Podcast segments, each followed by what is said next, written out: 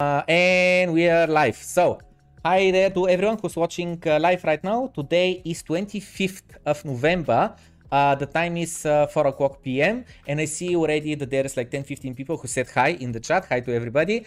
And with us, we have Greg Foss which is arguably uh, the um, the guest that I'm most excited to have here because honestly we had a small chat just before we started. I wanted to give us like a small uh, backstory of myself, like where I'm from, uh, what I do for living, and how I my personal journey uh, into crypto, into Bitcoin, and so on. And uh, I just wanted to give like a perspective because where I am like Bulgarian dude, 32 years old in Bulgaria, and where Greg is in Canada. I would imagine you're at the moment there uh, uh doing some completely different things for living, completely different like knowledge and set of skills and so on. We're so disconnected, like so disconnected physically from you know like uh, uh, across the globe and from knowledge okay, and so physically, on. Yeah, yeah. Uh, but what connects us is Bitcoin. So I'd like for us to you know like uh, focus on this and and talk about like how two people from completely different cultures have common issues at hand? And most probably they are like not just issues of bulgaria and canada but they are like of the whole world of the whole oh, globe. yeah.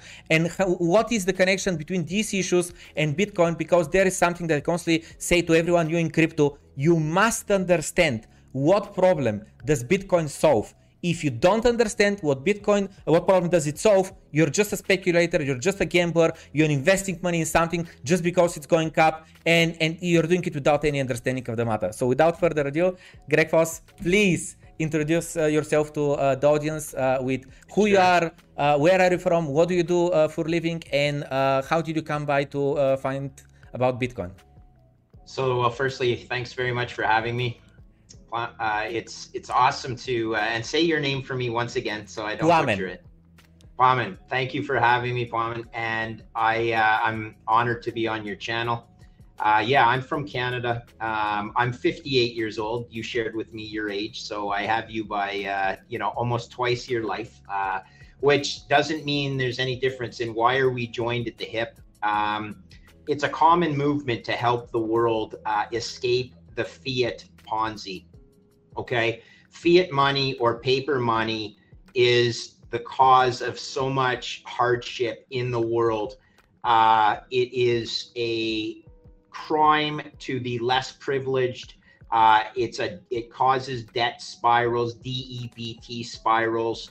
Um, I've spent my entire career in the financial markets, and I'll, I'll get to that in a second. But what I want to uh, applaud you for is your desire to educate. And that is what joins us as well. Um, I sat in a chair, a risk management chair, for over 30 years, essentially trading risk from a credit perspective, which means uh, I start my analysis of every single investment with a credit through a credit lens. I was a high yield junk bond trader for 30 years. Um, junk bonds, as you know, that's a bit of a pejorative because if the bonds are junk, uh, if the company has publicly traded equity, then the equity is super junk. And it's not to say that you can't make money in the super junk equity, but chances are you're taking more risk for less return. Uh, some classic examples of super junk equity that uh, that have caught the world by storm lately are AMC. So uh, AMC theaters and GameStop, stop two two uh, equities that were pounded down in price because the bonds, the prior ranking bonds or the senior claim of the bonds were trading at distressed prices. So, in the case of AMC, did you know that the bonds hit one cent on the dollar? I and know. You could have made you could have made a hundred times your money in the bonds before the equity was worth anything more than zero. Yet everyone got into the equity and there was a short squeeze. But let's not talk about that. Let's focus on what joins us. Yeah, yeah Greg, Greg, Greg. Sorry, yes. just a second. I wanted to say I know, I know that uh, uh, the bonds uh, hit the one uh, cent to the dollar because I spent past uh, 48 hours just watching your podcast. So, so now I know. Ah. Before that, I didn't yeah. know. I didn't so, know so at all. Always, yeah, you always have to look at the uh, the the debt of a enterprise before you consider investing in the equity again in finance 101 and in capitalism the debt has the prior claim on the assets if the debt's not worth 100 cents on the dollar in the event of a restructuring or bankruptcy the equity has zero claim. This That's is not topic, to say that.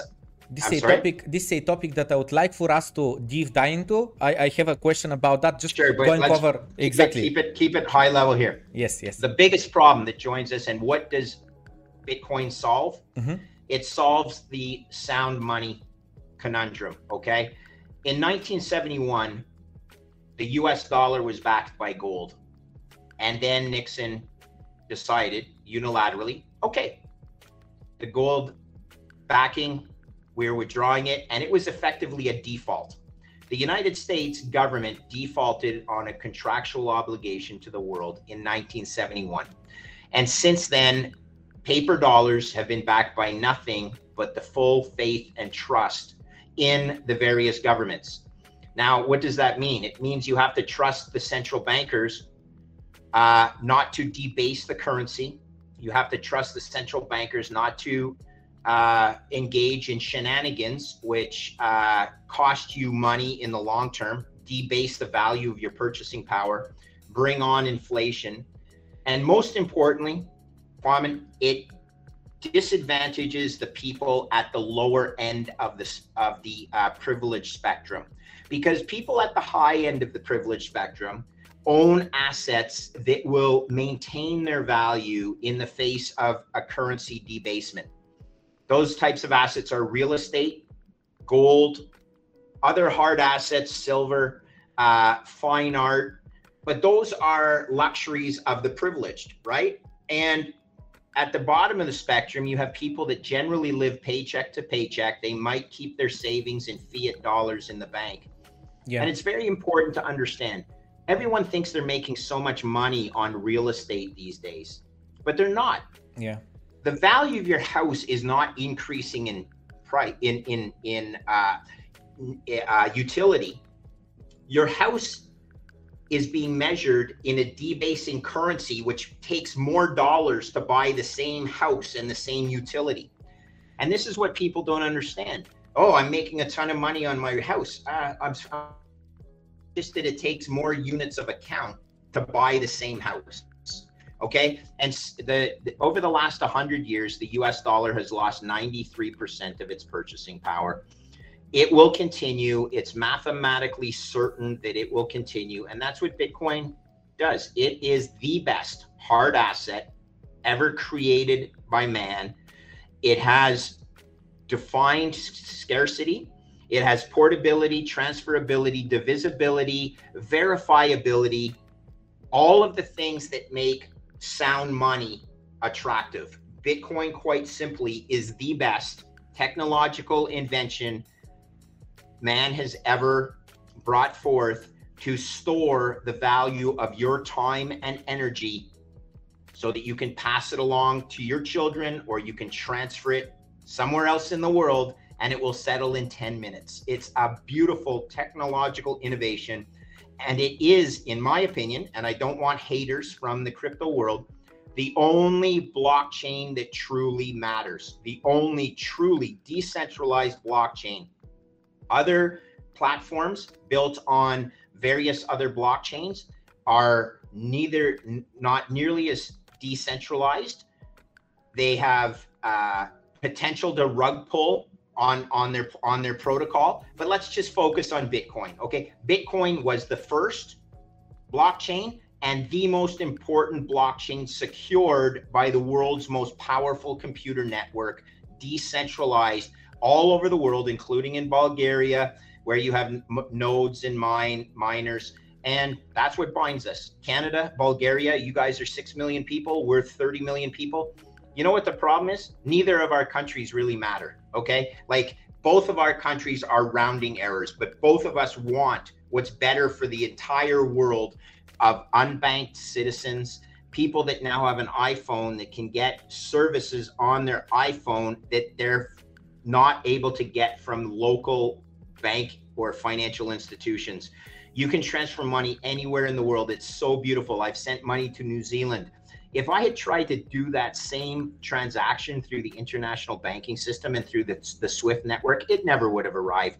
Okay, I donated money to a New Zealand um, a New Zealand indigenous tribe, and it, it, was like 750 US dollars and it settled in, in 10 minutes. If I had tried to do that same transaction through the international banking system, it never would have settled.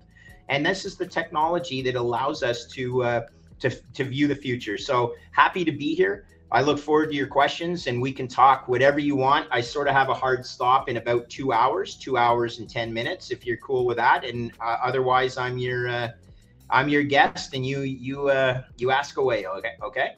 Awesome. Thank you. Thank you very much. I've written uh, two um, notes that I want to share with you. One is uh, just again, in order to um, like get the perspective of Bulgaria. And uh, I remember the cultural shock that I had when I went to uh, London, UK to live and work there. Uh, it wasn't about the language. Like, you know, I've, I've spoken already the language. Like, now like it's not perfect but it's good enough it's back then good. yeah back then it was a bit worse but again it was good enough um, however, though, what really hit me was like how every Monday everyone was asking me, you know, like, what did you do over the weekend? And I was like, well, I haven't done anything. Like, what do you expect me to do? And at the same time, everyone else was like, oh, I went to Paris. Oh, I went to that. Oh, I did this. Oh, I did that sport. Oh, I, did this. I was like, that's that. It is so much so different because in Bulgaria, uh, when someone takes a paid leave from the company he works for. He usually does repair work to his kitchen or to his ah. bathroom because okay. there you needed to change the tiles and in order not to pay a you know like a handyman yes, to do it yeah, yeah, yeah exactly. yeah, you do it right? Because he's gonna want money and you don't want to spend it you don't have the money. So you just do it yourself right? Or you ask the neighbor to do it because you know he's better and then you do something for him right like that's that that's the reality of bulgaria. Like you get it the, the level of wealth that bulgaria is at right? I'm not saying and again though these are memories from let's say 10 15 years ago. Maybe today it's a bit better and especially in the capital because in my opinion there is a big difference between in the capital the amount of cap uh, the amount of capital in the capital meaning money that falls in from yes, you know yeah, other yeah, countries yeah, compared to let's say the, the smaller towns. Because if a foreign country wants to open an office in Bulgaria and paid good wages, let's say uh, absolutely random numbers, let's say in uh, uh, Germany it's gonna cost you a certain specialist 5,000 euros. If you can get him for 3,000 in Bulgaria, you know that's arbitrage for the same uh, uh, work that you can uh, that you can get done. And my point is that therefore the salaries in the capital are much higher, and therefore the the quality of life, the standard of living in the capital are much higher. So that being said. because you're in Canada, actually, I bought a Mustang this year in in in, in January. So I had to, uh, and the thing is, I was uh, thinking, where, where, should I buy it from? Like, I checked the price of a new Mustang. Sorry, sorry, a Mustang, a yeah. car? Yeah, a Mustang, oh, nice. a car. Yeah, okay. yeah. So I checked the price of a new Mustang. I'm not gonna share the price. I'm gonna, uh, uh for a second, uh, I'm gonna, uh, because I have like a, a, very important point to make about the price of the cars. So okay. I checked, I went to Ford.bg, like the Bulgarian site of the Ford company, and I checked the price of the Mustang, and I was like, okay. Then I went to the second-hand market, the site, right, and I checked there the uh, price of the cars. And then I was like, okay, let's look if I want to import it from Europe, let's say from Germany or whatever. And after that, I was like, okay, let's say uh, people said it's better to import from the States or from Canada. So I started okay. looking into that. And at the end, at the end, I bought a second-hand Mustang for uh, 34,000 Canadian dollars Okay. From uh from what Canada. year was it? 2019. 2019. Quite new. Oh, so it's not the old Mustang. Oh no, no, it's, a new Mustang. It's, a new Mustang. It's a new yeah. yeah. Okay. So 2019. Like no, no, no, no, not the classic ones. No, no, no, oh, no, no, no, all right, no, all right. no. So so it cost me 34,000 Canadian dollars. Uh, okay. With the imports and everything, I, I guess it went up to 40, something like that. Uh, but my point is the following: a new Mustang like the one that I bought it had just 2000 kilometers let's like 1500 yeah. miles 1000 miles i'm not sure on it right? So yeah uh, just over a thousand yeah just yeah, over a thousand yeah. miles. So for 2000 kilometers uh, i bought it 20 uh, at the end of 2020 at the beginning of 2021 so it was just like a one year old car. Yeah yeah. And a brand new one was costing the same car was costing like 41 42000 something like that. I calculated that i'm saving 7000 by buying it second hand firstly okay. secondly though i couldn't buy it new one. Because in Canada, you have these laws that a new car cannot be exported unless it was created like uh, you know not created but what's the word uh, assembled assembled yeah at yeah. least six months ago assembled and sold i guess for the first uh, buyer at least six months ago or it has at least 10,000 kilometers or 20,000, can't oh. remember what was the number. And this okay. car was over a year old and it was 2,000 kilometers, so I could buy it and, you know, ship it back to Bulgaria. Okay. And this car, at the end, when it came to here to Bulgaria, it cost me 60,000 of my local currency. 60,000 of my local currency, which is like 30,000 uh, euros, which is again around 40,000 Canadian yeah, 40, dollars. Yeah, yeah, yeah, yeah. And, and a brand new car like that in Bulgaria costs 70,000 euros. Over two euros, yes. 70,000 yep, euros. Yep, oh so that's God. like 90,000 Canadian dollars. Brand yeah, new yeah. one in Bulgaria. Okay. So it's so I, I over double the price. And here is the thing, like Bulgaria, like we're not Singapore, we are not, uh, uh, you know, like a rich country. And at the same time, like the supply chain back then wasn't that hit by the whole situation. So, sure. so why does things, you know, like cost so much more? Like talk also, let's say, uh, uh, it's not just cars. There's a bunch of other things that cost so much more here in Bulgaria. So, okay. so again, in in Bulgaria, I, I, what I'm trying to convey here as a point is that the salaries, the income is not high. Yes. A lot right. of things cost even more than you would expect. And okay. things like, let's say, for instance, gasoline, again, is double the price it is in US. Wow. Yeah, it's quite crazy. Okay, so I'll answer a couple of questions. Uh, firstly, uh, one of the things about uh, Ford uh, is that the Mustang is uh, actually assembled uh, very close to the town I live in. Okay, so uh, you can just imagine the economies of scale of having a, a Canadian assembly plant because the, the the the Auto Pact, which is a an agreement between U.S. and Canada uh, ensures that Canada will have a certain number of assembly plants and manufacturing plants in Canada of the big three. The big three are General Motors, Ford, and Chrysler, right? So these are very important uh, components of our industry in Canada, our manufacturing industry, and you know they they produce a lot of these cars. So obviously, you'd think that uh, closer to home, you have the uh, economies of scale, and that's why a car in Canada a Ford Mustang in particular. If you know, let's. Uh, it would be interesting if you did the same exercise. We won't do it on the uh, on the show here, but do the same exercise for a Lamborghini, for mm, example, mm. in in Italy, which is produced in Eng- Italy, which is a lot closer to Bulgaria. I just looked at a map to, to find exactly where Bulgaria is, and I want to give a shout out to you guys, hardworking Eastern Europeans. Um, that uh, you know, like guys from Croatia, you talk about uh, the hardest working people in Canada right now, uh, or uh, for a long time, have been like the Croatians, the Romanians, the Bulgarians. I don't really know if there's a big Bulgarian community, but certainly in Canada, the Croatian community is off the charts, uh, present and hardworking,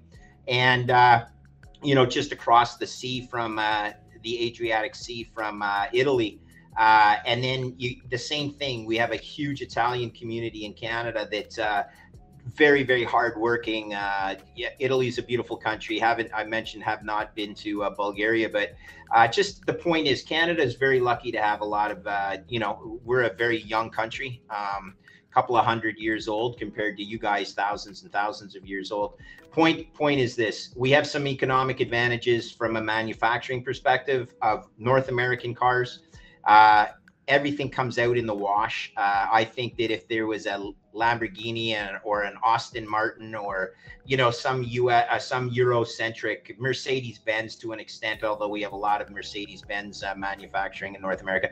This is what makes global supply chains right. One is basically the the uh, being able to have a local plant that uses local labor, that uses local parts and machinery uh, to manufacture the the Ford Mustang. I'd be interested in to see uh, uh, the the study again, and and pull out a car. What was one of the cars that was a bit of a funny one for a while? It was an you know was it called a, La, a Lada? Do you remember that one? It was a Russian car, the Lada. It, it started coming over to Canada. It came over to Canada for a while, but it didn't last long. It was uh, it wasn't quite as uh, robust as some of the uh, North American cars. But uh, just yeah, you know years what? ago, it was the yeah, most the driven Lada, car. Yeah. It was the most driven car in Bulgaria. Just twenty. Well, then ago. is it okay? The Lada. So it came a little. Uh, the Volkswagen was big in Canada. The Volkswagen Beetle. Yeah. I did not have any manufacturing over here when it first. Uh, you know, all all of them were imported. Uh, but the Lada, yeah, that was a classic, uh, little bit of a, a, history lesson there. Yeah. But you know, let's get back on, not get yeah. back on track. Yeah. But here's what makes the economy work. The funny thing is that you were doing in your the math in your head. You know, you were saying, okay, this many euros is this many uh, Canadian dollars, and this many. Uh, what what other? Uh, you said Bulgarian. I don't even know what leva, the name leva. of your lira as well. Leva, leva. Oh, leva. Okay, leva. And so look, I mean, all of the things that go on one of the things that's really a farce about the whole fiat uh, uh, Ponzi scheme, and I will call it a fiat Ponzi, and I'll tell you why it's a Ponzi uh, when we get into it. But right now, this whole thing about you know U.S. dollar is the strongest fiat in the world at times, and the DXY. Look, they're all going to zero. Okay, it's just a race to the bottom, and some will go faster to the bottom, and others will go slower the US dollar will be the last fiat currency to fail, but ultimately it will fail as well. Prior to that, though, our country, our countries, yours as well as Canada, will fail far before the US dollar fails. And that's a very sad legacy for our children. And something that I'm trying to uh, help educate the world is uh, in ways to avoid losing all your wealth, like people in Argentina have done four times since I've been alive. Four times. I met a, a, a young lady in Florida last week or two weeks ago now uh, from Argentina whose parents lost everything twice. Okay.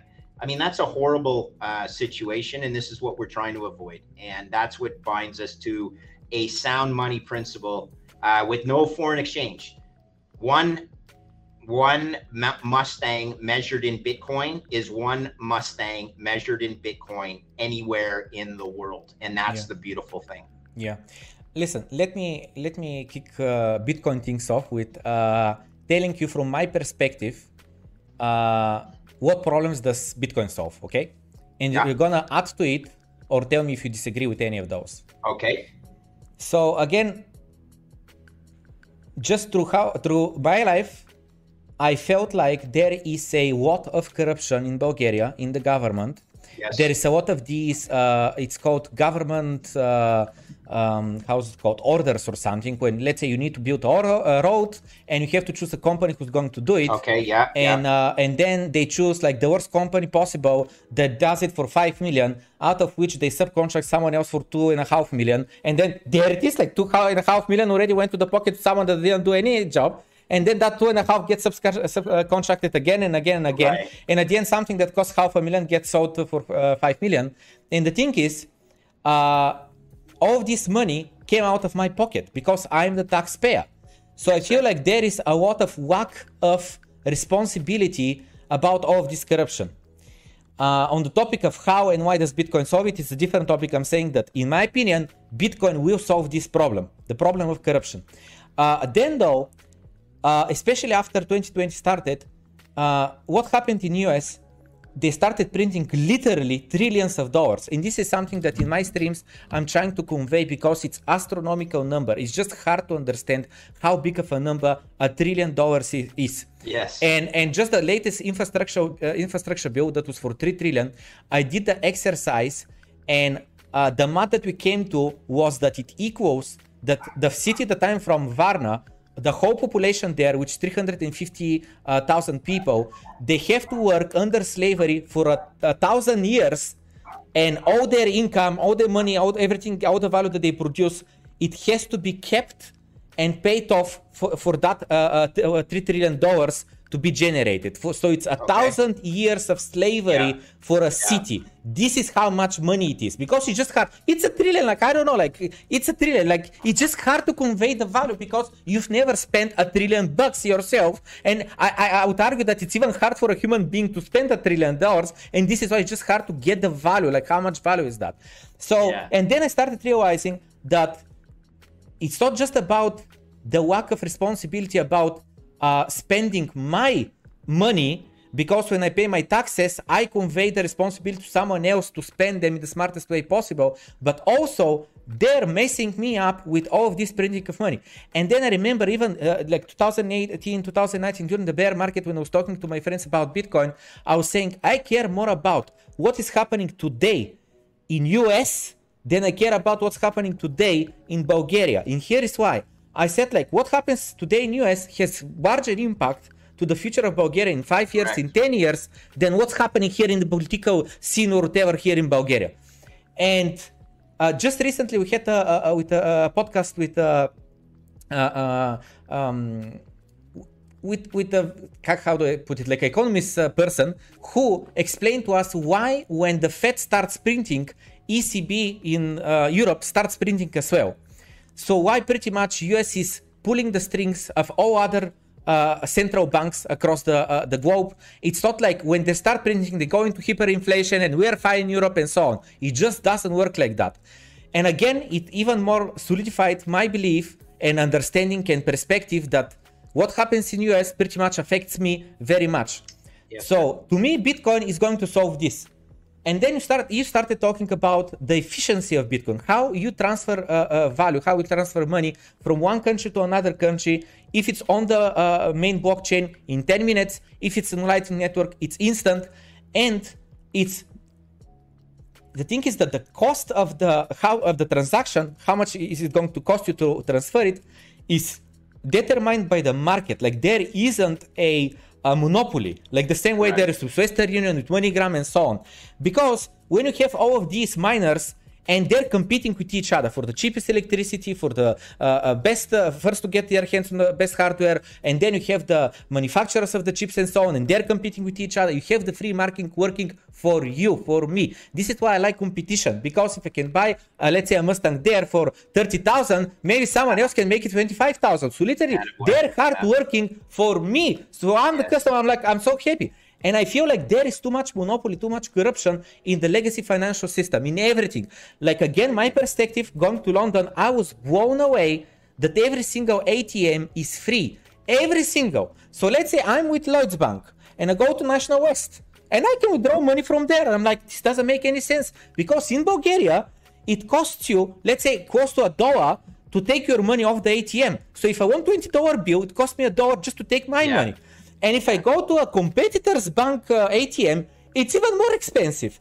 And I'm like, and I go there and it's free on my online banking again i'm paying so many uh, fees. I'm checking it from time so many fees for transfers.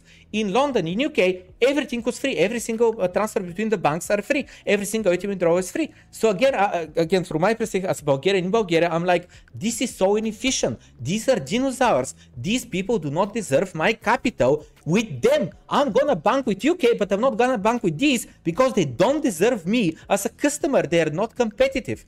And one thing that i would like to say about bitcoin is that it gives me uh, uh i have trouble saying this word in English. A house called sovereignty, sovereignty, something. So, so, sovereignty, yeah. Sovereignty, sovereignty, sovereignty. Yeah, which means that to me, in my head, the way I, I see Bitcoin in sovereignty is the following way.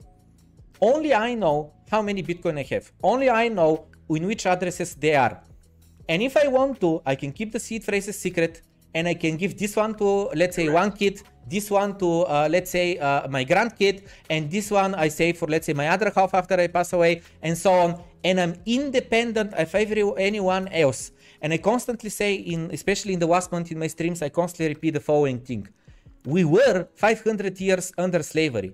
The thing is, we are still under slavery, we just don't realize it. We just have different rulers now. Because your money in the bank are not yours, and this is why I started the whole story about the Mustang. When I was transferring money to Canada, it cost me, and I kid you not, it cost me about 500 Canadian dollars to buy a 3400 Canadian dollars car.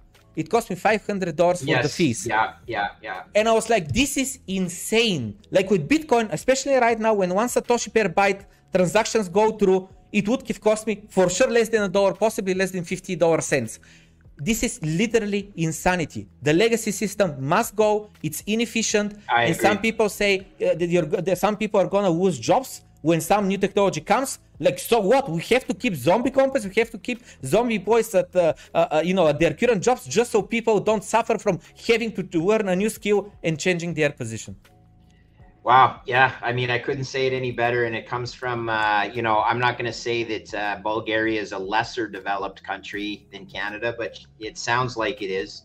Um, and here's here's a couple of things uh, I'll add to your uh, your very good uh, uh, explanation of why Bitcoin matters. First of all, fiat money is slave money. Okay, there's no other way to to describe it. It you are a slave to the inflation and the debasing of the fiat currency that they program into the printing of fiat money. Um, again, you say that Bitcoin is programmed, it's math and code, but fiat is also programmed. Fiat is programmed to debase, it's programmed to cause inflation because inflation ensures that the um, uh, collateral values of uh, uh, assets that you secure loans with increase in value so that the the banking system itself can lend money against a collateralized asset and the value of that asset will increase. It's it's it's programmed in the capitalist banking system a fiat debasement. So fiat is slave money and bitcoin is freedom money, freedom money, freedom for you to allocate your capital as you choose. And you, you pointed out. But here's a neat thing, too, that we haven't brought up. And in Canada, I didn't realize. So I'm a partner in uh, in uh, eight Irish pubs in Montreal. That's not my hometown. I'm currently in Toronto, but Montreal, about 500 kilometers away, uh, 300 miles. Uh, uh, my hometown, Montreal. I'm a partner in eight Irish pubs, and we have we're pretty good operators. Okay, we have uh, profit margins or EBITDA margins of about 14% uh, on every sale, which means uh, for every dollar we sell, after all fees and everything are paid, we make a cash flow of 14 cents. But now, if someone decides they're going to pay that bill with Visa, Visa takes two and a half percent as merchant fees in Canada. So our profit margin goes from 14 cents down to 11 and a half cents, right? Just because they're paying with a Visa. Well, if they paid with Bitcoin, there'd be no, there'd be, you know, microscopic uh, uh, fee, and our profit margin would be maintained at eight at 14 percent. Do you know in El Salvador what the merchant fees charged by Visa and MasterCard are. And I'm certain in Bulgaria, the merchant fees are probably equally as high. They are seven and eight percent on sales in El Salvador, which imagine you have a good restaurant operator in El Salvador, and restaurants are a competitive business, and globally, it's a very tough business. So, if their profit margins were 14% and someone pays with a credit card in El Salvador, their profit margins gets halved. They go down to 7%. That's assuming they were a very good operator. What if they were a mediocre operator and only had 5% EBITDA margins? And somebody turns around and pays with a credit card, and all, and all of a sudden, all that work they've done gets stolen by the credit card company because the payment rails are so inefficient. And this is what Bitcoin solves as well. The Bitcoin payment rails are a thing of beauty. You can settle transactions on the Bitcoin payment rails in dollars. You don't even need to settle them in uh, Bitcoin. So all of these things are going to disintermediate the financial institutions that you pointed out in Bulgaria will, were inefficient compared to uh, London. But I'll just tell you that anywhere in the world, the financial institutions are inefficient compared to Bitcoin. And they are in for a time of reckoning. Uh, Western Union is absolutely baked. Okay, it's it's a company that's worth about six billion dollars in market cap, and it's on its way to zero. If you want a good short trade and you're a hedge fund manager, you know you t- you take a core short position in in Western Union because they are not going to be able to get out of their own way. Uh, remittances that charge upwards of twenty percent sometimes once uh, you know it's it's for smaller transactions but you could pay 20% you send $100 from country a to country b and by the time they get it after foreign exchange in country b uh, that hundred dollars is now eighty dollars, and that's egregious. And that's how Western Union makes their money, and that will not uh, will not suffice uh, going forward when you have the alternative of making that same payment wallet to wallet in Bitcoin rather than Western Union to Western Union, where someone may have to get on a bus and go all the way to Western Union. And by the way, gangs of uh, thugs hang out at the Western Union offices because they know anyone who just went to the Western Union is either carrying money when they're trying to send money or they're they already just received money and they're leaving the Western Union uh, uh, local uh, uh, branch in their in their home country. So look, so many reasons to embrace the Bitcoin network. Um, most importantly, though, it's uh, not you know it, it, disintermediates the inefficient fees that uh, that are in the legacy banking system, whether it's interbank fees or sorry Interac fees or inter. Uh, you you mentioned the ATM fees, whether it's uh, Visa fees, merchant fees, all sorts of different fees everything in banking is fees. Try and do a foreign exchange transaction on your uh, on your bank, uh, and if you're trying to do some, uh, I just experienced this recently. I, I'm doing a transaction where I'm buying a property in the United States. I think my bank uh, is uh, is mining my uh, my foreign exchange transactions and jacking up the fees every time I check what the exchange rate is when I try and I try and hit the, you know, I want to transfer this money, they know that I'm going to be a buyer of US dollars and a seller of Canadian dollars. And the fee they're giving me is captive. It's not like I can go around and shop around to the other banks around. I'm captive to their system.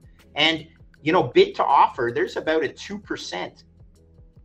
You know, you buy at uh, 127 and you sell at 129, uh, or the, the reverse. You you buy at 129 and you sell at 127 and the bank makes that 2%. Well, that's a huge transaction fee on foreign exchange that trades very, very tight market. But when it's shown to you as a consumer, they rip your eyes out. They're absolutely ripping your eyes out. So on a 500, you know, on a, on a large transaction, you can be paying thousands and thousands of dollars in foreign exchange fees and you're captive to that bank. Whereas if I could just send Bitcoin from Canada to the US, one Bitcoin is one Bitcoin. I pay for my property in the US in Bitcoin. I don't get my eyes gouged out on uh, on the foreign exchange transaction. So we just went through what problems does Bitcoin solve for everybody, regardless where you are from. I would like to pivot a bit the conversation uh, to our southern neighbor, Turkey, which their lira currency almost hit almost hit 13 uh, uh, per uh, one dollar uh, the other day. And now it, it went down a bit. So now it's like 11 and a half or something. And again a quick personal story. Just a few months ago they called me from the bank that 25 years ago. I opened a bank account with them. And i was like firstly i don't bank with you. Secondly uh, 27 years ago, I was five years old, so for sure I didn't open a bank account with you. And they were like, okay, well, maybe you didn't, but someone else did. And I asked my family around, and apparently my grandfather did open a savings account with me. The money that he put in was worth half a flat, like, you know, like a real estate flat, half, half the value of that. At the time, with our currency. And he put the money in with the idea, most probably, that when I grow up, when I turn 18 or whatever, with all the uh, interest rate, it must be enough for a whole flat.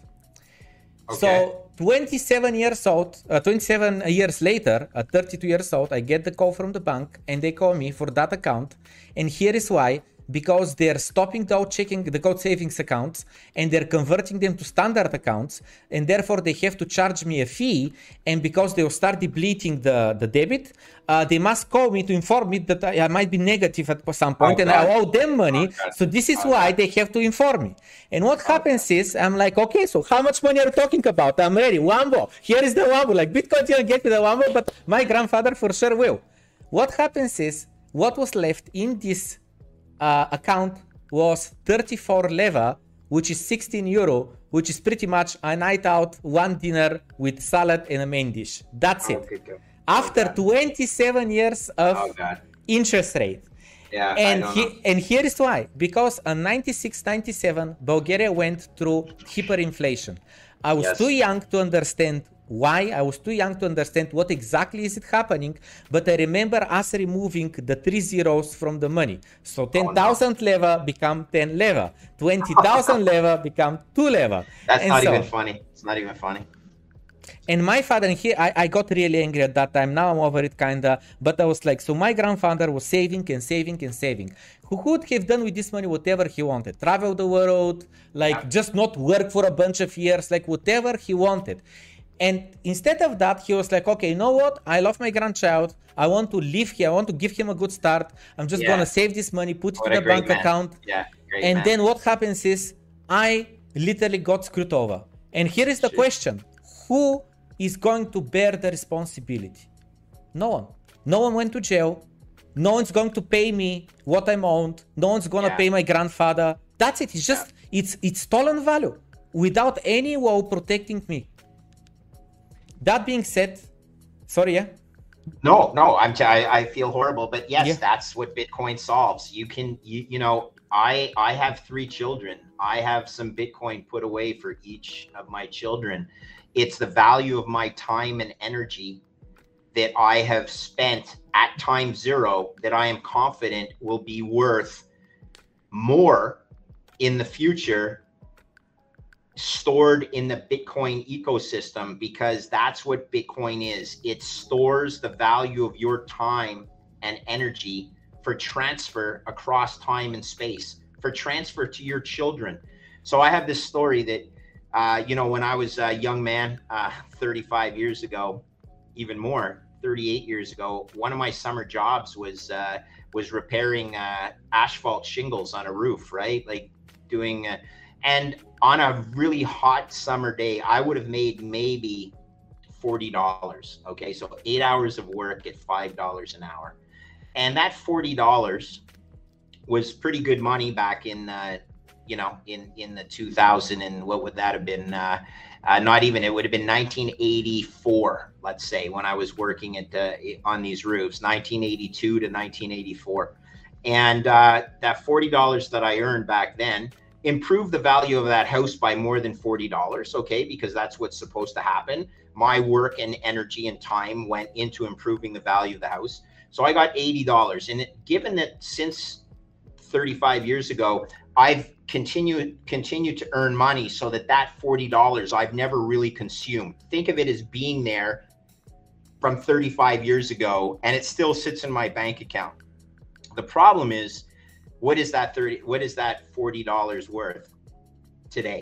I promise you it might be worth $6.50 and that's what I have for 8 hours of work is $6.50 of purchasing power.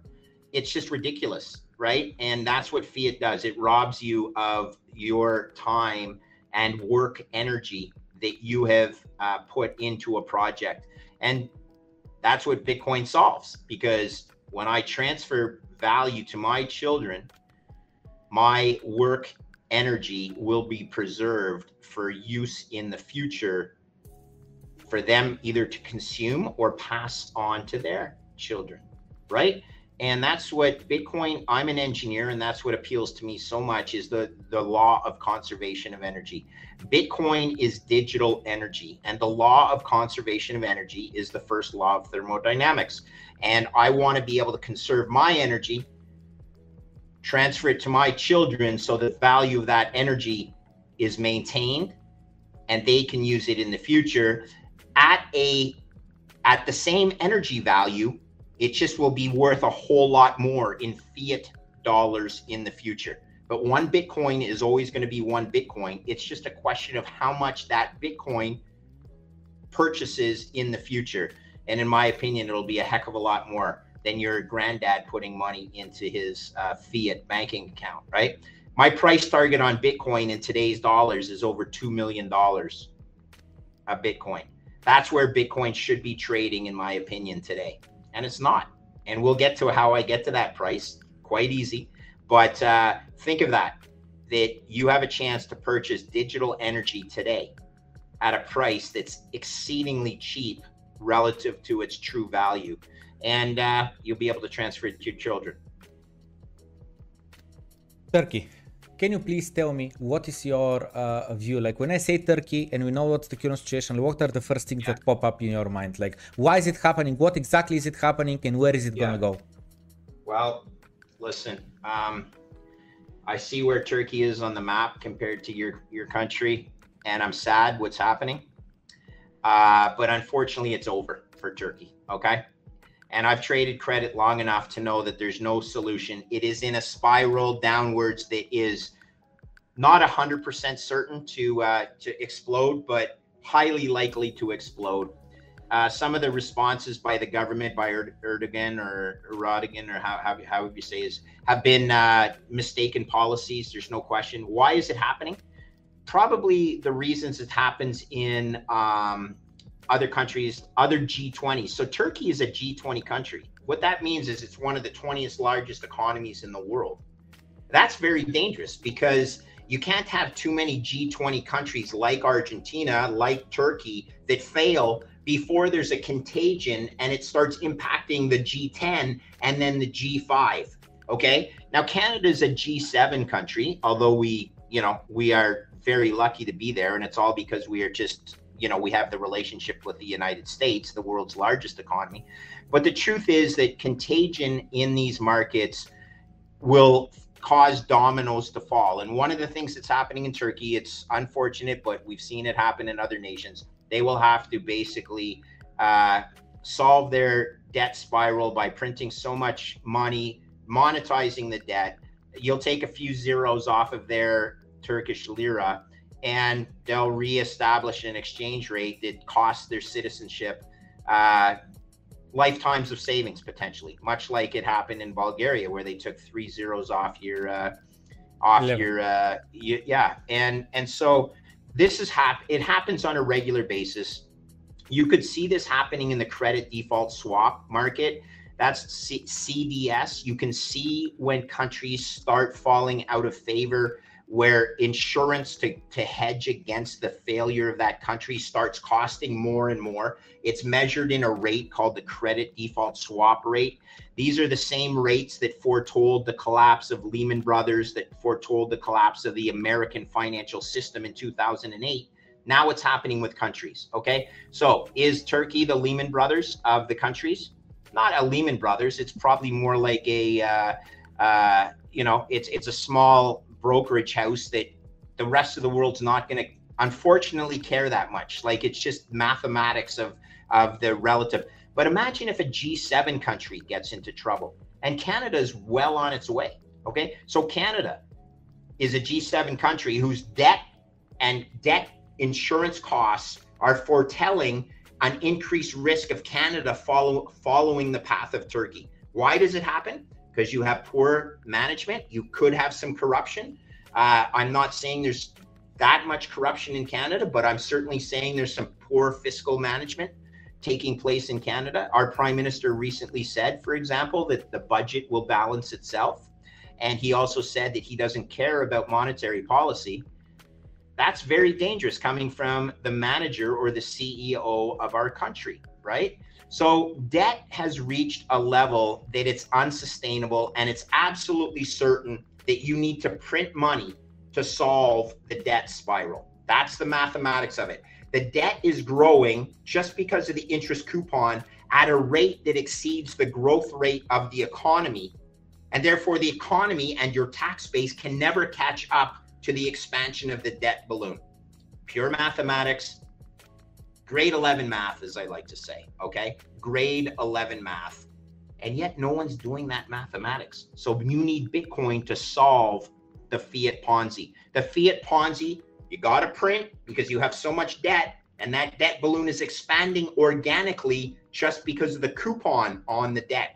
Not to mention these fiscal deficits. Well, this one is paid for.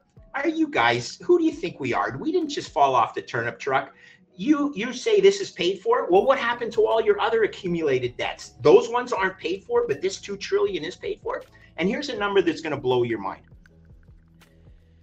Total debt in the united states funded debt is about 30 trillion dollars okay? But unfunded debt that's medicare and medicaid is another 160 trillion dollars that's 190 trillion dollars of debt how many bitcoin is that 3 billion bitcoin 3 billion bitcoin now we only have 21 million but the US has an accumulated deficit of 3 billion Bitcoin.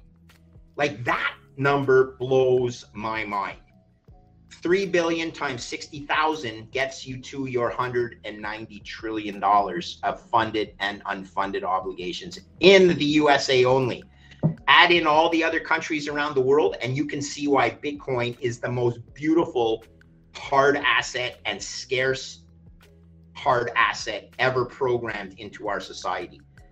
Math and code, baby. That's all you need to count on. Mathematics, the base layer of language. So you and I are communicating pretty well. Your English is amazing. My Bulgarian, I don't even know one word. Okay. So, but the beautiful thing is we both understand mathematics. Like, even if we couldn't talk our second layer of language, which is our mother tongue, we understand mathematics. Mathematics to you is exactly the same as mathematics to me.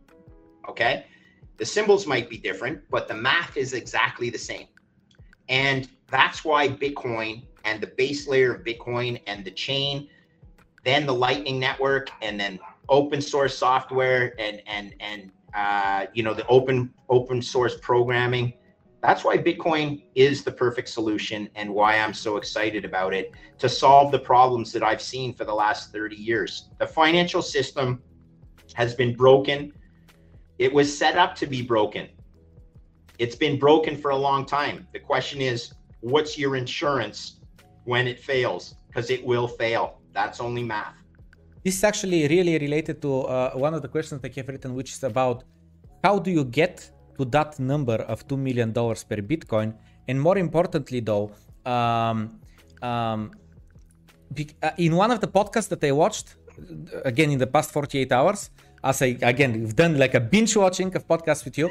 Uh, you um, um, you mentioned that Bitcoin at the moment is worth to you 150,000. This is the value that it brings to you.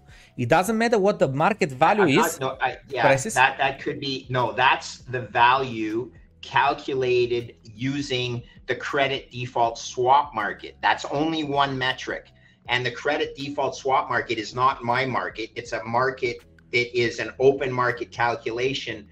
And what it basically says now that's a dynamic number, and that number will change as more countries like. As more, here's our very, uh, very important Canadian, uh, Pierre Poilievre. Who, who is he? He is a Canadian member of parliament uh, for the Conservative Party. And I actually have given a presentation to him and 45 other of his cabinet ministers uh, uh, on Bitcoin. He owns Bitcoin. He has admitted that he owns Bitcoin. I helped him to buy Bitcoin. Um, and he's a great Canadian who understands the uh, the problem with uh, you know fiat money and inflation and the printer going burr.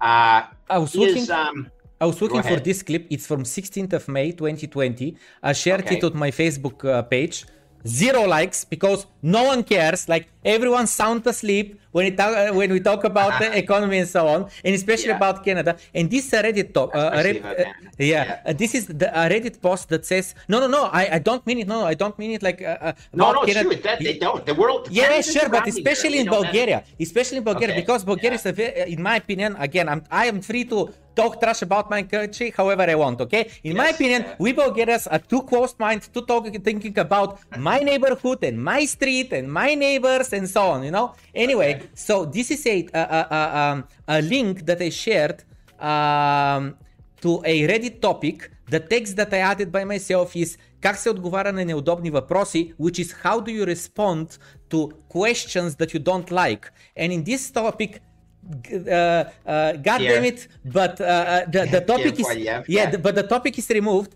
But the idea is that this guy asks the financial minister in uh, in Canada, like, yes. how much is the debt of the companies? How much is the debt of the households? How much is yes, the debt yeah. of that? And, and then the other know. guy, and the other guy is like, Uh, this is a very good it's question. A lady. We, it's we, a lady. It's a lady. Oh, It's a lady who's responding. We'll look into it or so. I can't remember what was the answer, but they they were unacceptable. Okay, You're the I financial minister. okay, How can you yeah. answer like that? This is unacceptable. I love you, dude. I love you. And here's the neat thing. So Pierre and I uh, uh, have conversed privately. Um, there's some exciting things coming from him. Uh, that's all I can say right now. Uh, but he is, yeah, he's he's for furthering the uh, the uh, education of Canadians uh, and trying to protect them against the fa- the false uh, or the fallacies of our current governing uh, prime minister, who has said budgets will balance themselves. Well, if you give a credit card to your kid and say, "Here, have fun," the budget will balance itself on this credit card. You know, you got to fire that uh, that you got to fire that parent and you got to fire the CEO of that country because that's not how finance works. And so uh, it's about education, though, right? And um, and that's what we're doing. What we're trying to do is uh, c- to continue the the education. But you asked me the question how do I get to my $2 million price target? So, first of all, I calculate the price of Bitcoin using the credit default swap market uh, as over $150,000 US today, which means there's an arbitrage opportunity just in the open market of over $90,000 between the price of Bitcoin and what it costs you to insure fiat currency debt, which means there's got to be someone out there who's going to arb 150 thousand dollars times 21 million which is three trillion dollars of value. There's an arbitrage opportunity of three trillion man as a hedge fund guy i get excited about that okay hey bring it on but for me Yeah. foss how does foss get his price target it's really simple total global financial assets in the world today are 900 trillion dollars us Okay, so that's the value of all debt in the world, which is about 400 trillion. It's the value of all real estate, which is about 300 trillion. It's the value of all currencies, commodities, and fine art, and all equities, all um, other stores of value, gold, which is another 200 trillion. So 400, 300 plus 200, that's your 900 trillion dollars. There's at least another 200 trillion dollars that we could add in there but let's use 900 trillion dollars as as the total value of global financial assets okay i think bitcoin becomes the reserve asset of the world why do i think that because i don't think that the us treasuries which are currently the reserve asset of the world are worth anything treasuries are a bond based in fiat money that is programmed to debase. They are the stupidest investment I've seen in 30 years of trading credit. More so, though, I think there'll be a day when Vlad Putin decides he wants to price his oil and natural gas in Bitcoin. Why? Well, because he's selling valuable natural resource energy for worthless US dollar fiat and storing them in US dollar treasuries. That's a dumb trade. And he's an engineer, or if he's not, he thinks like an engineer. Why would you sell natural resource energy for anything but digital energy, right? So price your oil and natural gas in Bitcoin, not US dollars, and you'll see Bitcoin quickly become the world reserve asset. Irrespective of whether that happens, it's going to become the world reserve asset no matter what, because it's the hardest form of money ever created. Is it crazy then to think that Bitcoin will someday get 5% of today's $900 trillion of total financial assets? Just 5%. That's not crazy. That's an assumption. 5% of 900 trillion is 45 trillion. 45 trillion divided by 21 million, it's over 2 million bucks of Bitcoin today. It trades for 60,000. What are you supposed to do, brother? Yeah, yeah. You close your eyes, and whenever you have spare money, you buy some Bitcoin and you store it in something that I'm highly confident, not certain, but highly confident will go up in value. Because today it should be trading at 2 million and it's only trading at 60,000, which means the market is only valuing it at 3%. The market is only telling me, Foss, there's only a 3% chance that you're right. because 3% times 2 tri- 2 bill 2 million, sorry, is 60,000. Well, at 3%, I'm like, Mr. Market, you're wrong. I'm way more comfortable that it's the chances of it worth 2 million are more than 3%. Is it 100%? No. But is it, in my view, at least 40, 50, or 60%? Yes, yes, and yes, which means Bitcoin should be trading at least 800, 900, 800, a million, or 1.2 million per Bitcoin at 30, 40, or sorry, at 40, 50, and 60%. That's a big delta. Yeah. Man, oh man, I've never seen a better trade than this in my entire life. This is the best asymmetric trade opportunity and investment opportunity I've ever seen in managing risk for over 35 yeah. years. The, this asymmetric return uh, reminds me of the other term, which is, uh, uh, you know, using um, the information asymmetry that you might have. You know something that other people don't. Again, it comes down to your uh, uh, session that uh, the chance of Bitcoin uh, getting 5% of the, uh, uh, you know, like of the world reserve. yes. Of the world reserves, like as a, as a single asset. financial, yeah, financial assets. Yeah. Five just 5% getting to it. Yeah. Some people just, they, they, their, the, the way of thinking dictates that it's 0.0000001% chance, while you're saying, let's say it's 40% chance or 50% chance. So you're making a bet. And I remember during the bear market when Bitcoin was like 3,000 or 4,000 or 5,000 or $10,000, I was having the same thoughts. I was thinking how like this must be the matrix. Like we, I, I can't be realizing something that the whole world is sleeping on.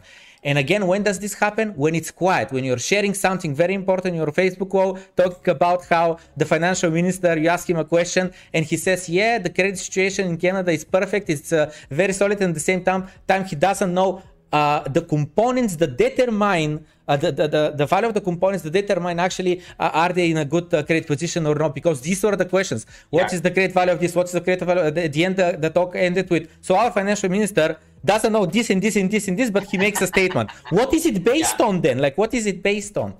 Um, I, go ahead go ahead. Uh, I, I, I want to um, pivot the conversation towards mining and uh, electricity value. You talked yeah. about Putin. He, recently, he had a he had an interview where he been asked about would he price gas in Bitcoin, and in that interview, I think he said no.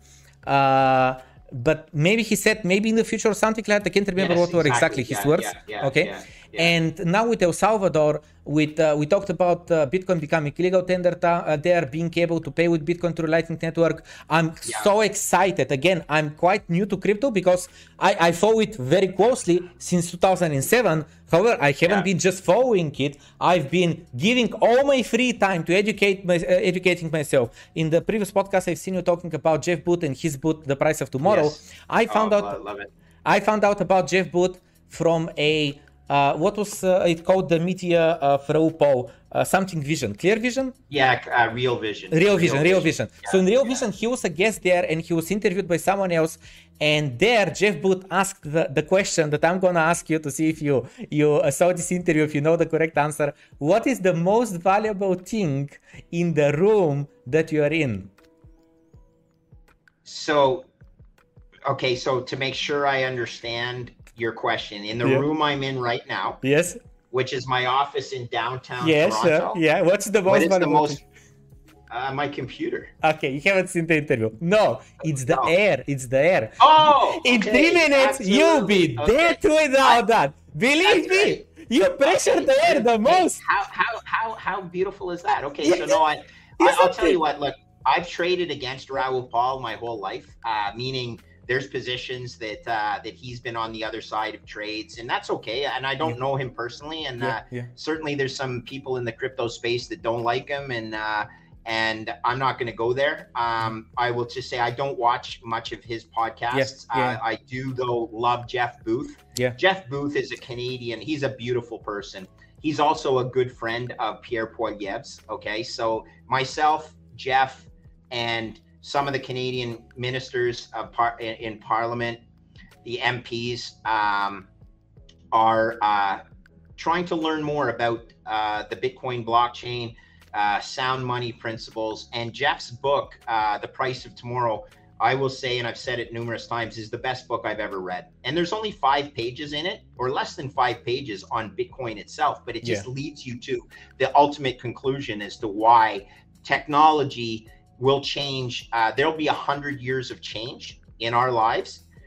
There'll be a hundred years worth of change in the next 10 years. And you better be ready for this baby. Okay. Because that's what technology brings. And the kids are growing up with the iPhone in their hands. But when I graduated in 1986 from engineering, I'd never used a personal computer. They did exist, but they weren't available for students. And I had done all my programming on mainframe compu- mainframe computers. And the funny thing is, kids these days grow up with an iPhone in their hand, and the computing power in that iPhone is more powerful than the NASA computers that were used in 1969 to put two men on the moon. And I remember that. I was six years old. Well, I remember seeing Neil Armstrong on the moon. And I'm like, dang, in my hand, in my my kids' hands, they have an opportunity to have more computing power than put two men on the moon. This yeah. is why the world is going to change so quickly. And Jeff Booth has lived that. Uh, Pierre Poilievre is getting the benefit of a, a, very smart Canadian like Jeff Booth, and I'm uh, along for the ride. Okay, uh, I I enjoy uh, being in the company of people that are going to change the world, and these people are going to change the world. So uh, yeah, that's there's Jeff, and uh, beautiful. So this is I the... can't. Re- yeah, it's in Bulgarian. Want uh, I, I oh, no wonder I can't. I translated. I, my I eyes aren't very good, but I translated what he said, and and my point is that this was my first uh, you know, like my first, uh, um, uh, how's it called, uh, you know, point where I, I met uh, Jeff Booth. So it's 31st of March 2020. It was a Real Vision interview with him. Uh, it wasn't Raoul Pal, it was some of his colleagues, some of his team. But my point is, oh. this is oh. the first time I found Jeff Booth. I didn't know anything about him, no story, okay. no books, nothing. But what really captured me was this he uh, uh, he talked about there. He said, "What's the most uh, most valuable thing here? It's there. And why? Well, because uh, because without you it, you die yeah, in three air. months. Yeah, well, just uh, in three minutes, you yeah. just die. That's it. So it's like a fish in water, right? It's what's the most valuable thing to a fish? It's the yes. water. You yes. know, and it's the same thing. Like it's yeah, you sort of forget about it. You forget about the water until there is none. So you yes. forget about the air. So it's a great. You, you got me, man. That's cool. I'm going to use that line, and I'm going to use it's your. Perfect uh, line, yeah. Hey, by the way, who is Anelia Koleva? it's uh, it doesn't matter. It's, it's just an, uh, an account that I'm using at the moment. No, it's no, no, no. It's it's an account okay. that I'm using. No, no. Okay, so okay. here it says that the economic is based on uh, deficit, and technology creates abundance. In the room that you are in, the most valuable thing is air. Without oh, it, you die in just a few minutes. Uh, uh, but but air is free, uh, meaning oxygen, because yeah. it's uh, it's abundant. You can uh, you could sell air if you want to uh, oxygen underwater where there isn't abundance of it, and oh, nice. you can sell oxygen. Uh, if the air gets so polluted that there is yeah. Uh, uh, again not enough of it for it to breathe, but outside okay. of these scenarios, oxygen is just free because it's abundant, and technology creates abundance for everything.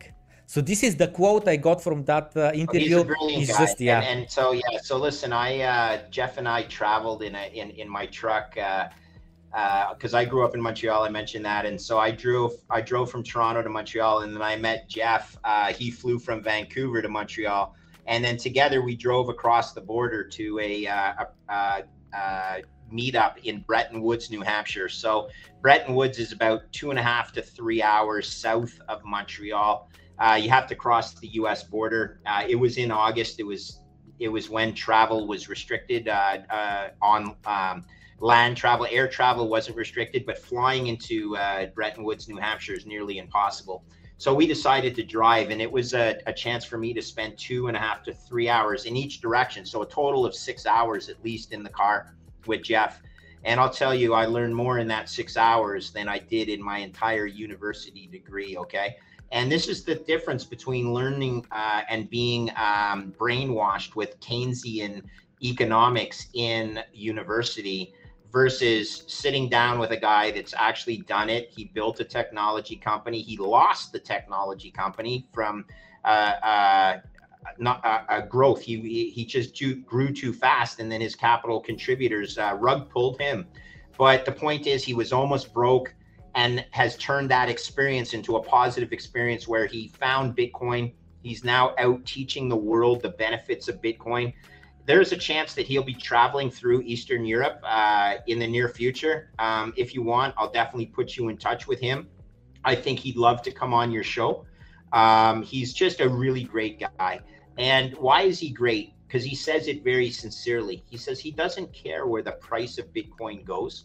He just knows that it is the solution for the future and the price will take care of itself. Okay. And my price target of 2 million is not based on the fact that I think it has to go there immediately. It's just based on the fact that as adoption takes place. So I'm tight with the guys in El Salvador. I was in Miami with the CEO of the El Salvador Merchant Solution uh, two weeks ago. I spent three days with him. His, his name is Jose Lemus, and he's a really good Lightning programmer, and his team are excellent. And what they're doing in El Salvador is life changing stuff. Okay. And by the way, they're going to import that to the city of Miami. Okay. And then once Miami gets a hold of it, you watch it take place because unfortunately, the city of Miami is more valuable than the entire country of El Salvador. Okay. That's just another economic reality.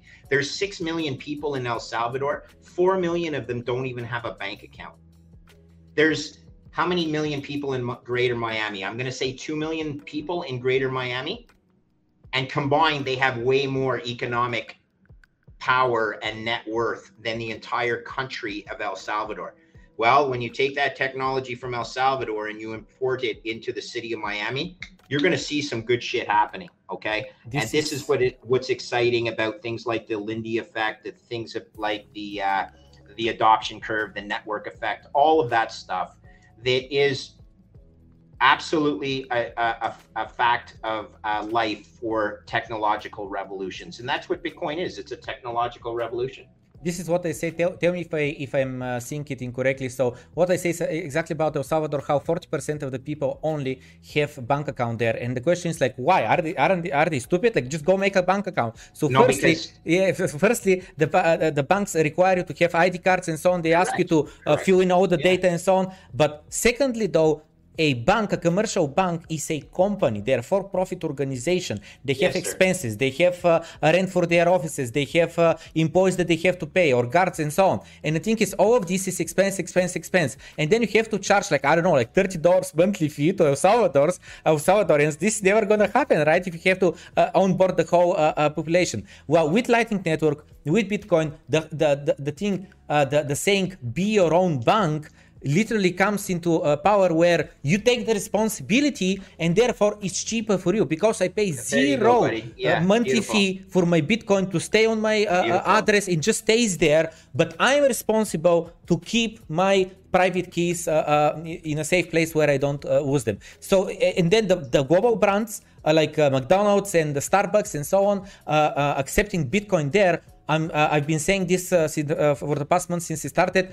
I'm thinking this is going to be a pivot moment for Bitcoin because the the managers there for these large brands that are there, uh, uh Zara, I think I heard also, and so on, like big brands, uh, international brands accepting Bitcoin there, they already have the know-how. Like they've done it, they accepted it, they know the accounting, oh, yeah, yeah, yeah. they know the technology. Miami, right? Yes, so it's easy. It it's easy to port. They just make a meeting, make one of these boring Zoom calls where you explain to the team across how to do it, yeah. and they just do it, and then done. The technology just works. And, and again, in El Salvador, the gasoline being uh, 30 cents cheaper, or whatever it was, if you pay with Lightning Network, just because they're being able to uh, save from the visa fees and so on. Like yes, exactly. Yeah, yeah. Like no, how much? How much cheaper did you? I think it was 30 cents on the gallon or on the liter i don't know i wonder okay how, how would that work if it's uh, 8% and and uh, the gallon is uh, yeah, let's say the gallon is uh, three dollars US a gallon, and eight percent of that